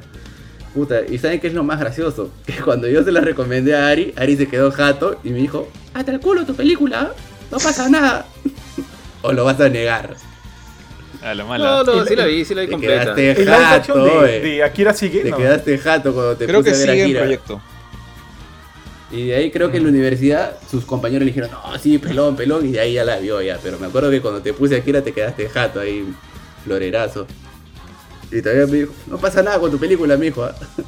Y esa sería mi top 3, sería Fullmetal Alchemist, Akira y Cowboy Bebop. Porque Cowboy Bebop para mí también era algo distinto a lo que había visto. Me gustaba un montón la música y me gustaba un montón el personaje principal. O sea, la manera como él enfrentaba todas las situaciones y que sea un cowboy espacial. En ese momento, a mí que yo estaba chibolo, puta, para mí era una explosión cerebral, ¿no? Y las naves y todo, ¿sí? Sí, era muy, muy chévere. Ese sería mi top 3. Solo una cosita por chingo. No se va a comparar pues Akira con Speed Racer, pues, ni cagando. Y ya lo dijiste. Y de Cowboy Bebop solo quiero rescatar Tank. Puta, ese opening era increíble. Yo me bajé ese MP3 y lo paraba escuchando hasta el cansancio. Yo a veces creo, y me puedo estar equivocando, y ahí Benito y Jorge me pueden corregir, que yo siento que Cowboy Bebop debe haber sido uno de los animes que ha abierto el anime a nivel mundial, porque recuerdo que cuando me puse a buscar en internet era popular en un chupo de países. O sea, a los gringos les gustaba a los europeos y en todos lados. No sé si habrá sido Dragon Ball o Cowboy Bebop, no sé, pero yo cuando lo busqué en internet, cuando lo vi, dije, pucha, a lo mejor este ha sido el que le ha abierto el anime al mundo, pues, ¿no? De que esto tal vez le puede gustar a mucho más gente que estar viendo solo Supercampeones, o ver Dragon Ball, o ver Pokémon, porque Cowboy Bebop no era tan como para niños. No sé si fue ese, pero definitivamente, o sea, entre Akira, Ghost in the Shell, Cowboy Bebop, Evangelion, que ya han hablado de él como media hora, pero esos animes como que creo que sirvieron para que la gente se diera cuenta que justamente no es dibujitos para niños, sino que podían contar historias mucho más complejas. Y creo que es, por lo menos Akira y Ghost in the Shell son uno de los primeros. De ahí fácil hay otros ejemplos. Cowboy porque es un poquito más moderno, pero también está por ahí. Ghost in the Shell creo que inclusive ganó un Oscar o estuvo nominada, no sé si a mejor película, mejor animación, la segunda. Ah, eso sí no sé. Chihiro. Y bueno, sí. ¿Alguno vio la live action? No. ¿No tiene una live action con? Sí, Scarlett, sí tiene. No la he visto, no pienso verla. Bardo la vio y me dijo, no la veas, me dijo. Mi hermano Bardo. El gordo, sí. Dijo, no la veas, dijo. Bueno, en mi caso, de hecho, mencioné rapidito Death Note hace un rato, que es mi tercer mejor anime de los que he visto. De lo que me gusta de Death Note realmente, y yo tampoco lo vi como Benito, o sea, no lo vi así como que semana tras semana, sino que así como Johan conseguí la serie completa y me la vi. Yo dije, voy a ver 2 capítulos al día o algo así, pero habían veces que... Y yo he sido relativamente responsable cuando estaba estudiando ya. Pero esa serie, no he faltado a colegio por la serie, pero he faltado cuando tenía clases extracurriculares en academias. Y a veces me quedaba en mi casa viendo Death Note y llegaba a propósito tarde a clases, no sé, de inglés, por ejemplo. Porque quería ver un capítulo más. O sea, sí me enganchaba feo, ¿sabes? Más que nada porque tenía... Hay capítulos que no terminan en cliffhanger. Y ahí es cuando descansaba. Pero tiene muy buenos cliffhangers, muy buenos qué pasará después. Como que, uy, mira lo que descubrió. Tiene todo este juego de... Una cosa que... No recuerdo quién... Alguien en los comentarios mencionó Bakuman. Bakuman es un manga del mismo autor de Death Note, en el cual mucho se habla de cómo se trabaja con Shonen Jump, con la editorial. Y los autores, los protagonistas de ese manga son 2 chicos que dibujan manga. Y hay una parte en la cual están creando su manga, su obra, una de sus muchas obras. Y hablan de lo que es... shonen, o sea, shonen battle manga, o sea, manga de acción, que no es de batalla, como que le decían como que non-battle, battle manga, algo así le pusieron en la traducción a inglés, y justamente eso es Death Note, o sea, es una batalla entre L y Light, por lo menos la gran parte de la historia es batalla entre ellos dos, pero en ningún momento vas a ver que se agarran a puñetes, más, un capítulo. Siempre es una pelea cerebral. Entonces eso es lo que me gustaba mucho. El cómo este pata con sus poderes mágicos de la libreta de la Death Note va a ganarle a la investigación del otro, cómo va a desviar, cómo va a engañar a los policías, cómo va a matar a este pata que sabe algo más que él, que no le conviene. Sí admito que hay momentos en Death Note que ya la cosa se pone bien jalada de los pelos, como cuando empieza a repartir, a hacer como que discípulos de Kira, y se hace un poco medio loca la cosa. Pero por lo menos todo el duelo entre Light y L me encantó. O sea, realmente toda esa parte es súper tensa, capítulo tras capítulo. Ver cómo uno gana terreno y luego el otro lo empata, luego el otro... Es esta competencia constante sin que ni siquiera sepan la identidad del otro. Porque justamente saber la identidad del otro era pues, el final de la carrera, ¿no? No sé cuántos de ustedes han visto esto, pero a mí me gustó bastante ese tema. Y creo que por ese lado como que... Fácil, este fue el primer anime que vi que empezó a convencerme más, como que de repente deberías empezar a ver series más así y menos de personajes superpoderosos agarrándose a puñetes. Y si bien ya había visto Seiya, ya había visto Dragon Ball y voy a ser fan de Dragon Ball hasta el final, creo, ya no me animé a ver Naruto, ya no quería ver One Piece. Entonces era como que no me llama la atención ver chibolos golpeándose, quiero ver más de esto. Y ahí justamente, bueno, Kurt me ganó mi primer puesto, que es Full Metal Alchemist, así que no voy a hablar mucho de eso. Pero otro shonen que sí tiene peleas y como que me hizo un poquito regresar a ese tema, y creo que por culpa de ese shonen fue que vi My Hero Academia, que me encanta y es mi segundo puesto, porque Full Metal Alchemist es el primero. Eso me tomó años decidirme cuál era el primero, ¿eh? El otro, el segundo y por muy poquito es Hunter x Hunter, que creo que Ari lo ha visto, creo que Kurt también, asumo que Benito también, por cultura general. Y si Johan no lo ha visto, bueno, ahí tienes un anime de 200 capítulos si quieres ver con Mila. Es un anime bien engañoso, en el sentido que inicia justamente como esos animes que dije que no quería ver, ¿no? Como que niños con poderes o con habilidades especiales, no tantos poderes al comienzo, metiéndose en situaciones de peleas, de monstruos, y poco a poco te das cuenta que no es eso realmente. Cuando estás en el primer arco, que es el arco en el cual Gon, el protagonista, quiere ser como su papá, quiere ser un Hunter, entonces va a dar el examen para Hunters. Y te das cuenta que es un examen que es una especie de... Bueno, tiene pruebas de diferentes tipos, y en una de las pruebas pues la gente se puede matar entre sí. O sea, básicamente les dan permiso, mátense entre todos, y los que sobreviven van a la siguiente etapa. Y conoces pues personajes crueles como Hisoka, te das cuenta que el protagonista, Gon en este caso, está muy, muy, muy por debajo de los villanos más fuertes. Y de hecho hasta el final de la serie animada, porque el manga no ha acabado todavía por... Eso es una historia triste en la cual puedo mencionar el final. En todo el anime, él nunca es el personaje más fuerte. Nunca lo ves pelear contra el final boss. De hecho, bueno, en una con el sub-final boss es una escena bien, bien feeling. Pero todo el tiempo es más como este pata... Y sus amigos, a Kurapika, Leorio no tanto, no pelea mucho, Killua, tratan de encontrar... Sí es Leorio, creo. Bueno, tratan de encontrar la manera de superar sus obstáculos con los limitantes que tienen. Y Togashi, el autor, incluso maneja muy bien el tema de cómo funcionan los poderes. Por ejemplo, una de las cosas que sí le puedo recriminar mucho a Dragon Ball es que maneja muy mal su sistema de diferencia de fuerza. O sea, ahorita, por ejemplo, en Dragon Ball Super, uno diría, si nunca han visto Dragon Ball Super, si lo dejaron en Z, dirían, ¿qué Michi hace Krillin representando el universo como uno de los 10 mejores? Y el maestro Roshi también. Y si bien te dicen que sí, que entrenó y todo, es más porque es pata de Goku. Al final, la diferencia de poderes es ridículamente mal manejada en Dragon Ball. Entro por vara. Entonces, sí, bueno, por ejemplo, cuando Goku se transforma en Super Saiyan 3, tú ves que la tierra tiembla y todo hace un terremoto. Pero luego lo ves transformándose en Super Saiyan azul, Dios, y no pasa nada. Entonces como que hay muchas cosas que no tienen sentido al nivel de poderes.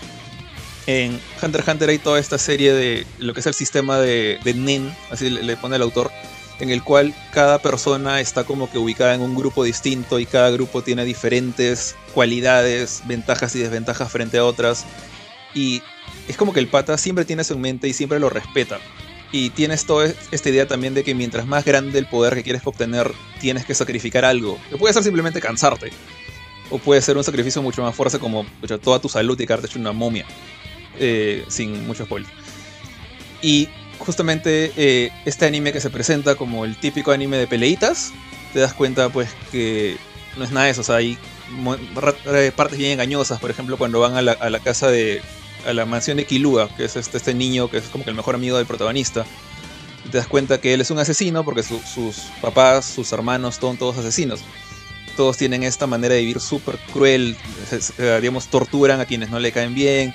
Si un mayordomo hace lo que no debe, lo matan. Y así ven la vida. Y el chibolo Killua trata de quitarse de esto, pero su familia lo tiene fichado todo el tiempo, está programado en la cabeza que tiene que ser un asesino. Y lo ves como que tratar de romper esa programación a través de los capítulos, cómo trata de abrirse a sus amigos, pero un montón de gente muere en el camino.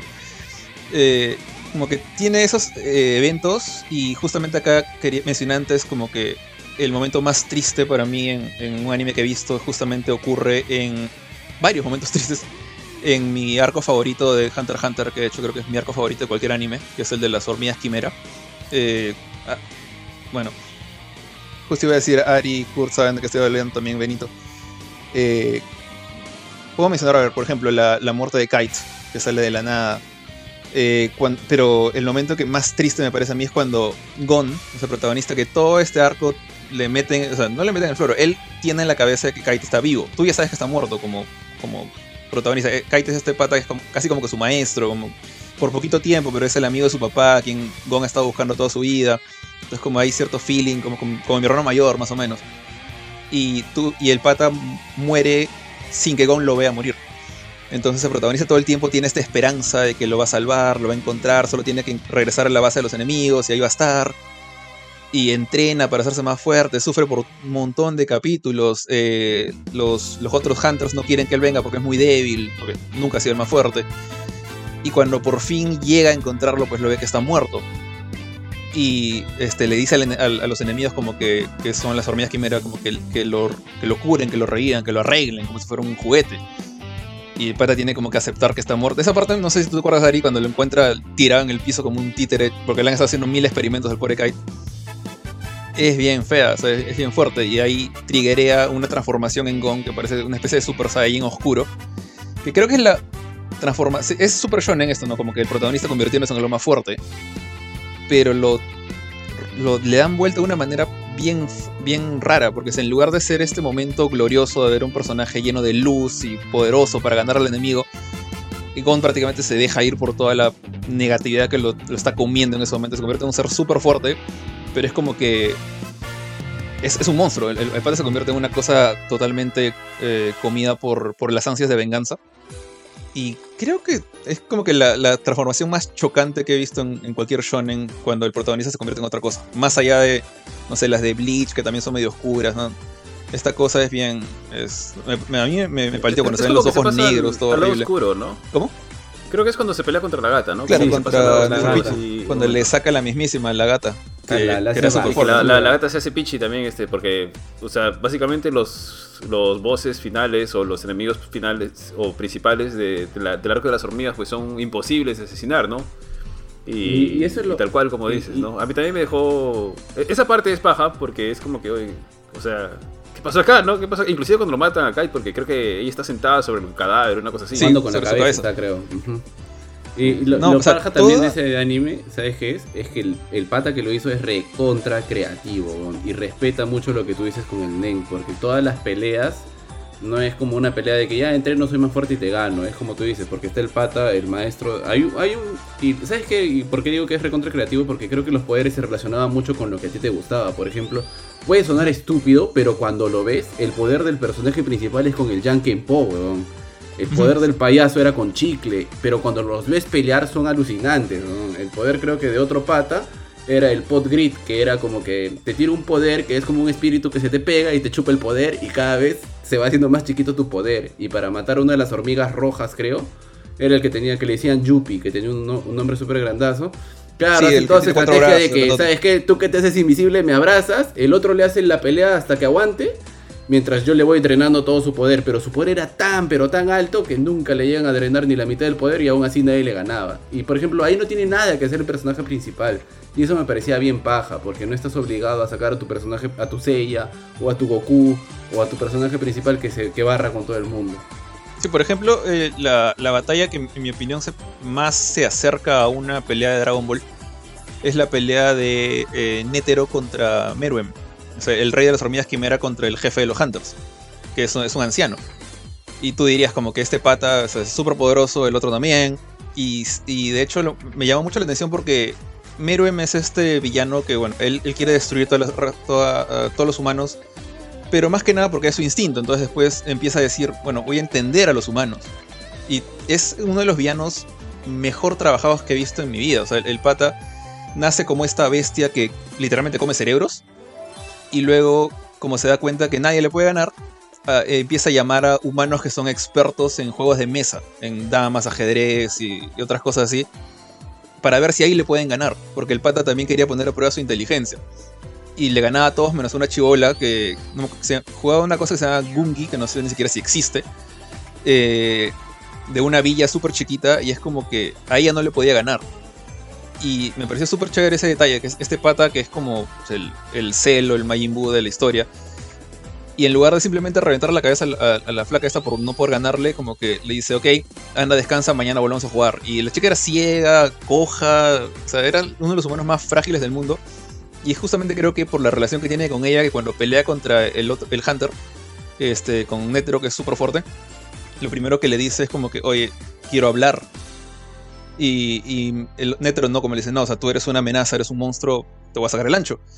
Y el malo es el que le dice, no tenemos por qué pelear, hasta que se da cuenta que, bueno, no lo va a escuchar y se agarran a patadas. Y, no sé, esa pelea me pareció bien paja porque incluso también tiene este ending, la pelea, de que, no sé si les gustó esa parte, a mí sí me gustó, cuando, o sea, Netero, el bueno de la pelea, está perdiendo, ya perdió un brazo, perdió una pierna, está hecho basura, y hace su última jugada, y que se había puesto una bomba en el pecho, que era una especie de bomba nuclear. Y te plantean como que, o sea, el pata se clava el dedo en el pecho, todo revienta para tratar de matar al malo. Y te dicen como que al final de cuentas no importa lo brutal que sea esta especie, las hormigas, estas hormigas quimera, más poderosa que sea, el humano siempre es como que la criatura más cruel y inteligente de la Tierra y va a encontrar una manera de sacarle el ancho a quien se le pare enfrente. Y revienta toda la nuke en pantalla, me pareció bien, bien paja.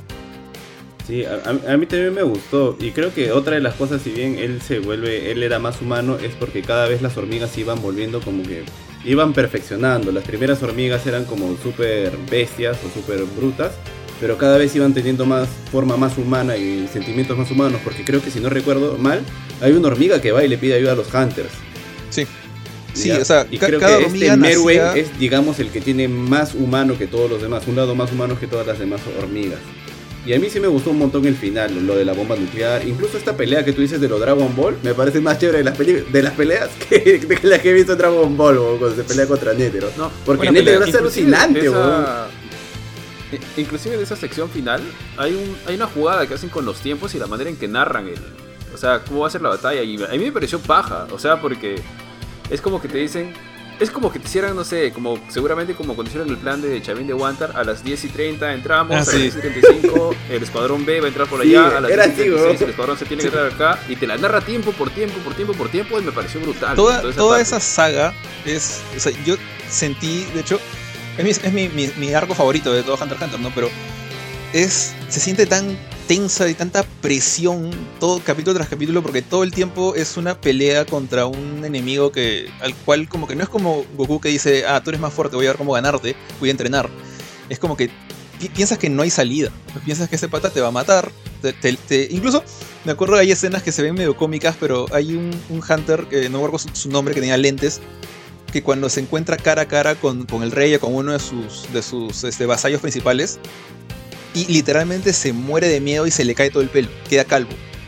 Y es la manera en que el autor te dice, o sea, la simple presencia de una de estas bestias tan fuertes como que te pudres de miedo.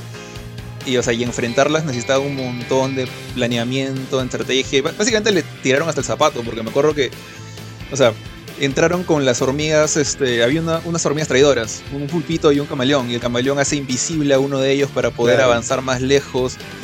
Llaman a la familia de Kiluga, que eran los asesinos más fuertes de todo el planeta, y le caen con R-Ray, básicamente de rayos en el cielo. Y justamente el abuelo de Kiluga, que era más fuerte, lleva a Netero, al líder de los Hunters, para que él llegue como que limpio hasta donde está el rey de las hormigas. Toda esa coordinación me pareció bien, bien baja. Entonces, en general, Y ese es mi arco favorito, ¿no? Pero los demás arcos también son chéveres. O sea, todo el tema del net. Las arañas también es bacán. Las arañas es bien bacán. O sea, los personajes de las arañas se hacen bien interesantes. O sea, una cosa que me gusta mucho de Hunter x Hunter, por ejemplo, es que los villanos no son desechables. O sea, las arañas, por ejemplo, son los malos del tercer arco, creo. Y tú los ves vivos hasta el final. O sea, uno muere, un par mueren, pero por buenas razones. Y tú ves que a pesar de que siguen vivos, no son como... voy a volver a utilizar Dragon Ball. No son como Piccolo, que ya es el más debilucho, sino que siguen siendo más fuertes que el protagonista. Siguen siendo guerreros como que de cuidado.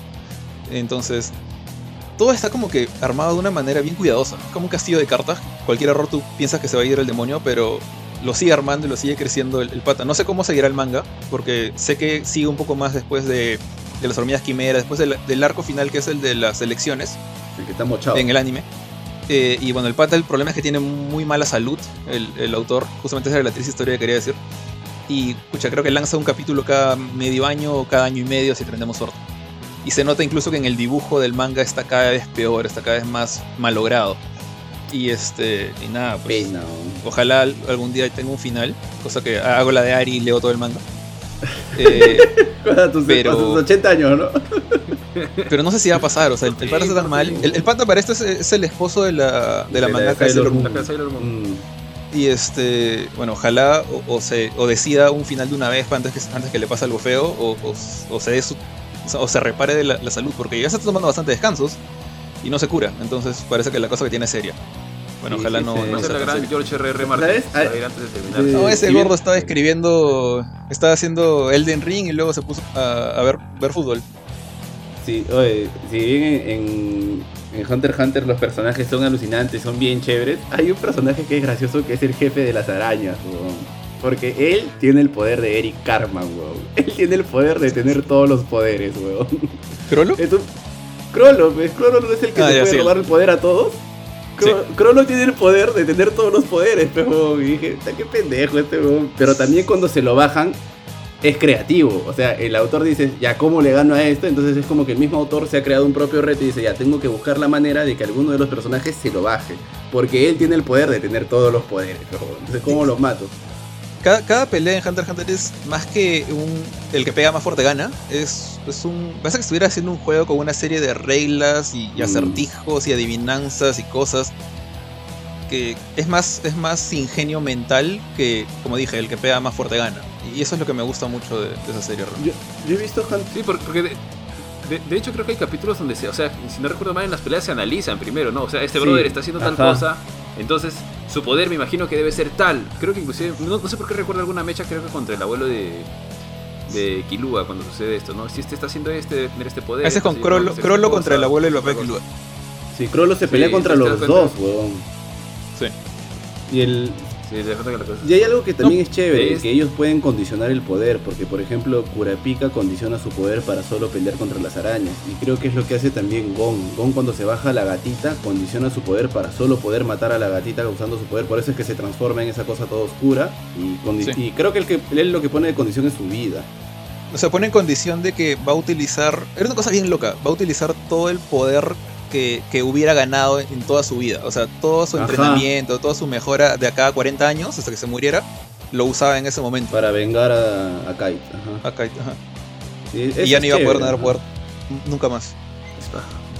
Y de algunos personajes me acuerdo de Knuckles, no sé si se acuerdan, uno medio raro y chistoso. Sí, el que se parece a Kuwabara de este anime que era bien conocido, que daba en Cartoon Network, que el juego todo el mundo le decía el Caballero del Zodiaco, pero era Yu Yu Hakusho. Claro, Knuckles era justo que también decía Jorge, que tenía el poder de ponerte una huevadita que te entrenaba el poder. Ajá. Ajá. No, de hecho, serie es del mismo autor que Yu Yu Hakusho.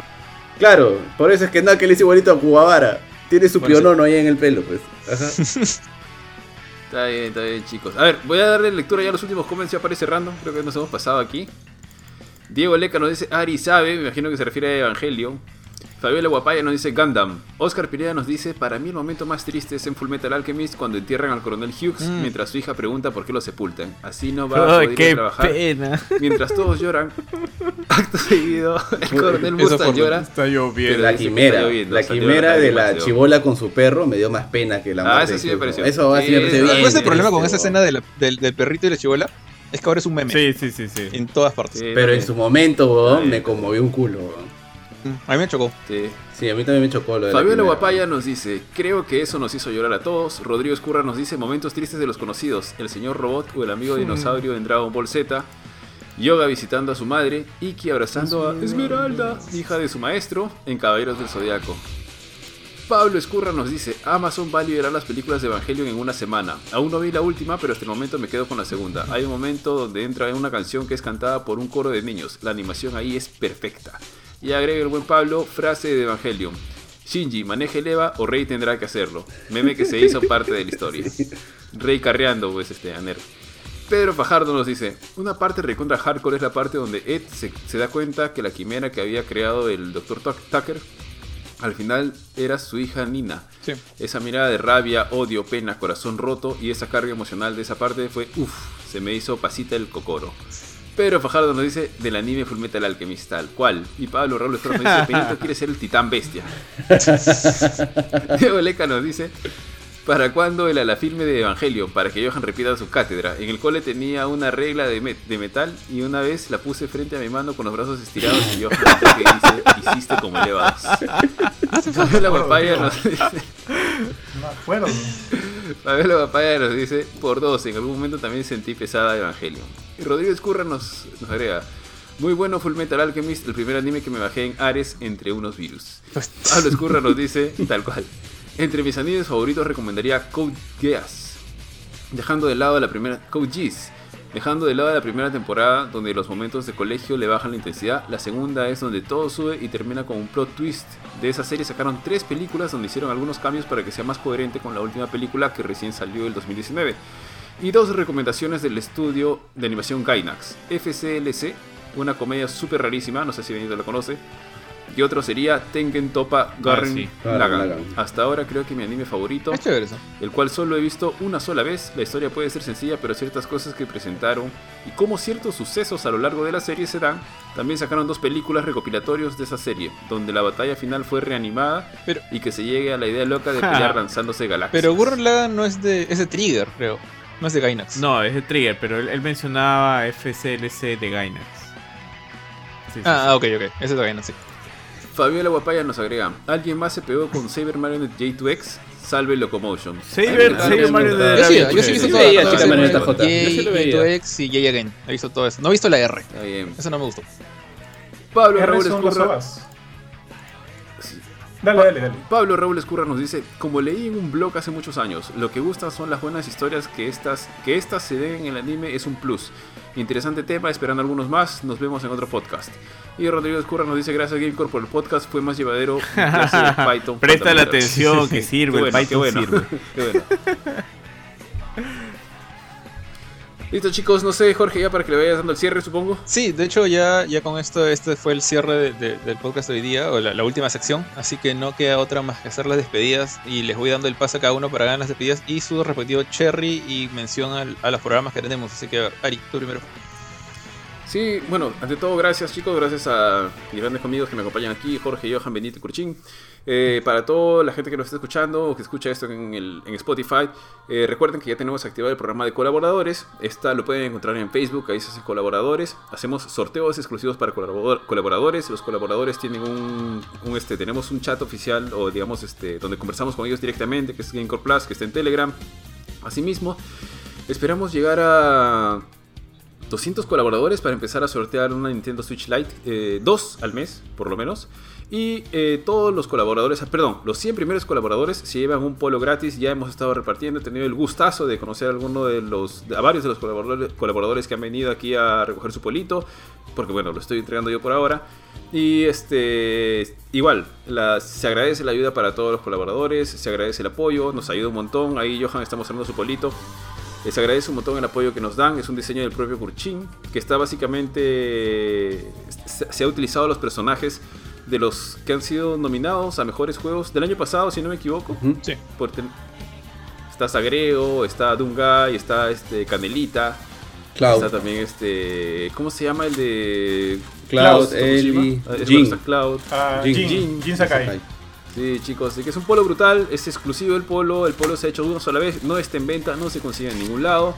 Le hemos metido mucho amor, mucho cariño. Es un polo de buena calidad, así que tranquilos, porque a algunos les preocupa las lavadas, pero Curchín se metió ahí, no sé, se especializó en polos, así que está brutal. Y ya saben, siempre nos encuentran en Instagram, en Facebook, en YouTube. Estamos, ya saben que tenemos en Spotify también, están todos los programas completitos. Está el Gamecore Podcast, el Alafilme, que tuvimos el Alafilme de la semana pasada de ¿cuál fue el de la semana? De Terminator, la saga de Terminator. El Gamecore Podcast, que sale cada 15 días. Y Noticias y Reviews, donde básicamente revisamos algunos de los hechos más importantes de la industria gamer semana a semana. Y bueno, el Stack, que también lo tenemos en YouTube. Así que estamos tratando de sacar un montón de contenido, chicos, para que ustedes puedan disfrutarlo. Coméntenos lo que les gusta. Igual a todos los colaboradores, por favor, siempre hablamos con ellos en Telegram. Coméntenos, estamos ahí contentos de tenerlos. Eso por mi parte, tío Bofetín. Gracias, tío Bofetón. Todo bien, tal cual. Creo que no hay nada más que agregar a todo eso. Solo para comentar que los siguientes sorteos, uno de ellos es acá. Es van. Sí, se nota acá. Y el siguiente es lo de aquí, que son sorteos netamente para nuestros colaboradores, como ya lo dijo el buen tío Buffet. Nada, es igual, paja hablar de este tema con ustedes, muchachos. Traté de no hablar no escuchar mucho de Hunter x Hunter, porque de hecho sí, Jorge ya me lo había recomendado hace un par de meses, o el año pasado, no lo recuerdo bien. Así que traté de no escuchar mucho eso para, terminando Attack on Titan, empezar a verla con Mila.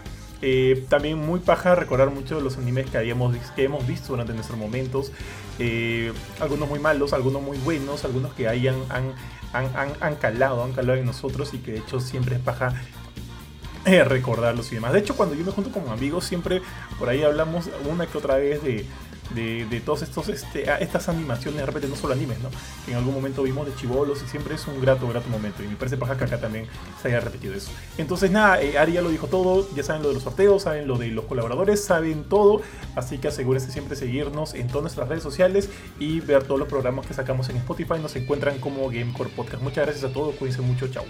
Igualmente, gente, conmigo también será ya hasta el próximo programa, hasta la próxima transmisión. Y bueno, creo que Ari le ha dicho todo referente a los programas de colaboradores junto con Johan. Y para ya dejarlos, o para darles una recomendación de algo que tal vez no sea caleta para ustedes, porque tal vez muchos han visto mucho más anime que yo, hay uno que me gustó mucho que me recomendaron, que se llamaba Erased, que creo que son 12 capítulos nada más. Es bueno, sí lo he visto. Y el otro que me pareció, y creo que es mejor, raro que me han dicho, Erased, que tiene un live action, que es bueno. Y usualmente los live action de los animes me han dicho que son voy a verlo, no sabía que era bueno. Pensé que iba a ser bueno. Me han dicho, yo no lo he visto. La gente que ha visto el live action de Erased me ha dicho que es muy bueno. Erased es, ¿no? Sí, pensé que era Erased. Sí, es Erased. Y el otro que me gustó mucho, pero no sé si se pueda conseguir fácil. O sea, hay varios, ¿no?, de los que podría recomendar, pero creo que algo que le puede gustar a todo el mundo es Samurai Champloo, que me pareció muy gracioso cuando lo vi. Y nada, gente, creo que eso ya, con eso los dejo, y conmigo hasta la próxima transmisión. Bueno, yo también me despido. Benito. Hasta la próxima transmisión, nos estamos viendo, amigos. Y yo solamente les recomiendo que vean Gintama, pero, o sea, si son fans de Dragon Ball y Saint Seiya, probablemente van a reconocer un montón de referencias, y es bien gracioso. Hasta luego. Bueno, en mi caso también me despido, ya creo que todos dijeron todo. Recomendación así de uno más o menos caleta, que creo que está disponible en Netflix, Parasite, si quieren chequear algo así más, un poquito más gore, pero no tanto como los que le gustan a Benito. Qué chévere. Pueden darle una mirada, a mí me gustó bastante. Y nada, conmigo y todos los demás será hasta una próxima ocasión. Chau, nos vemos.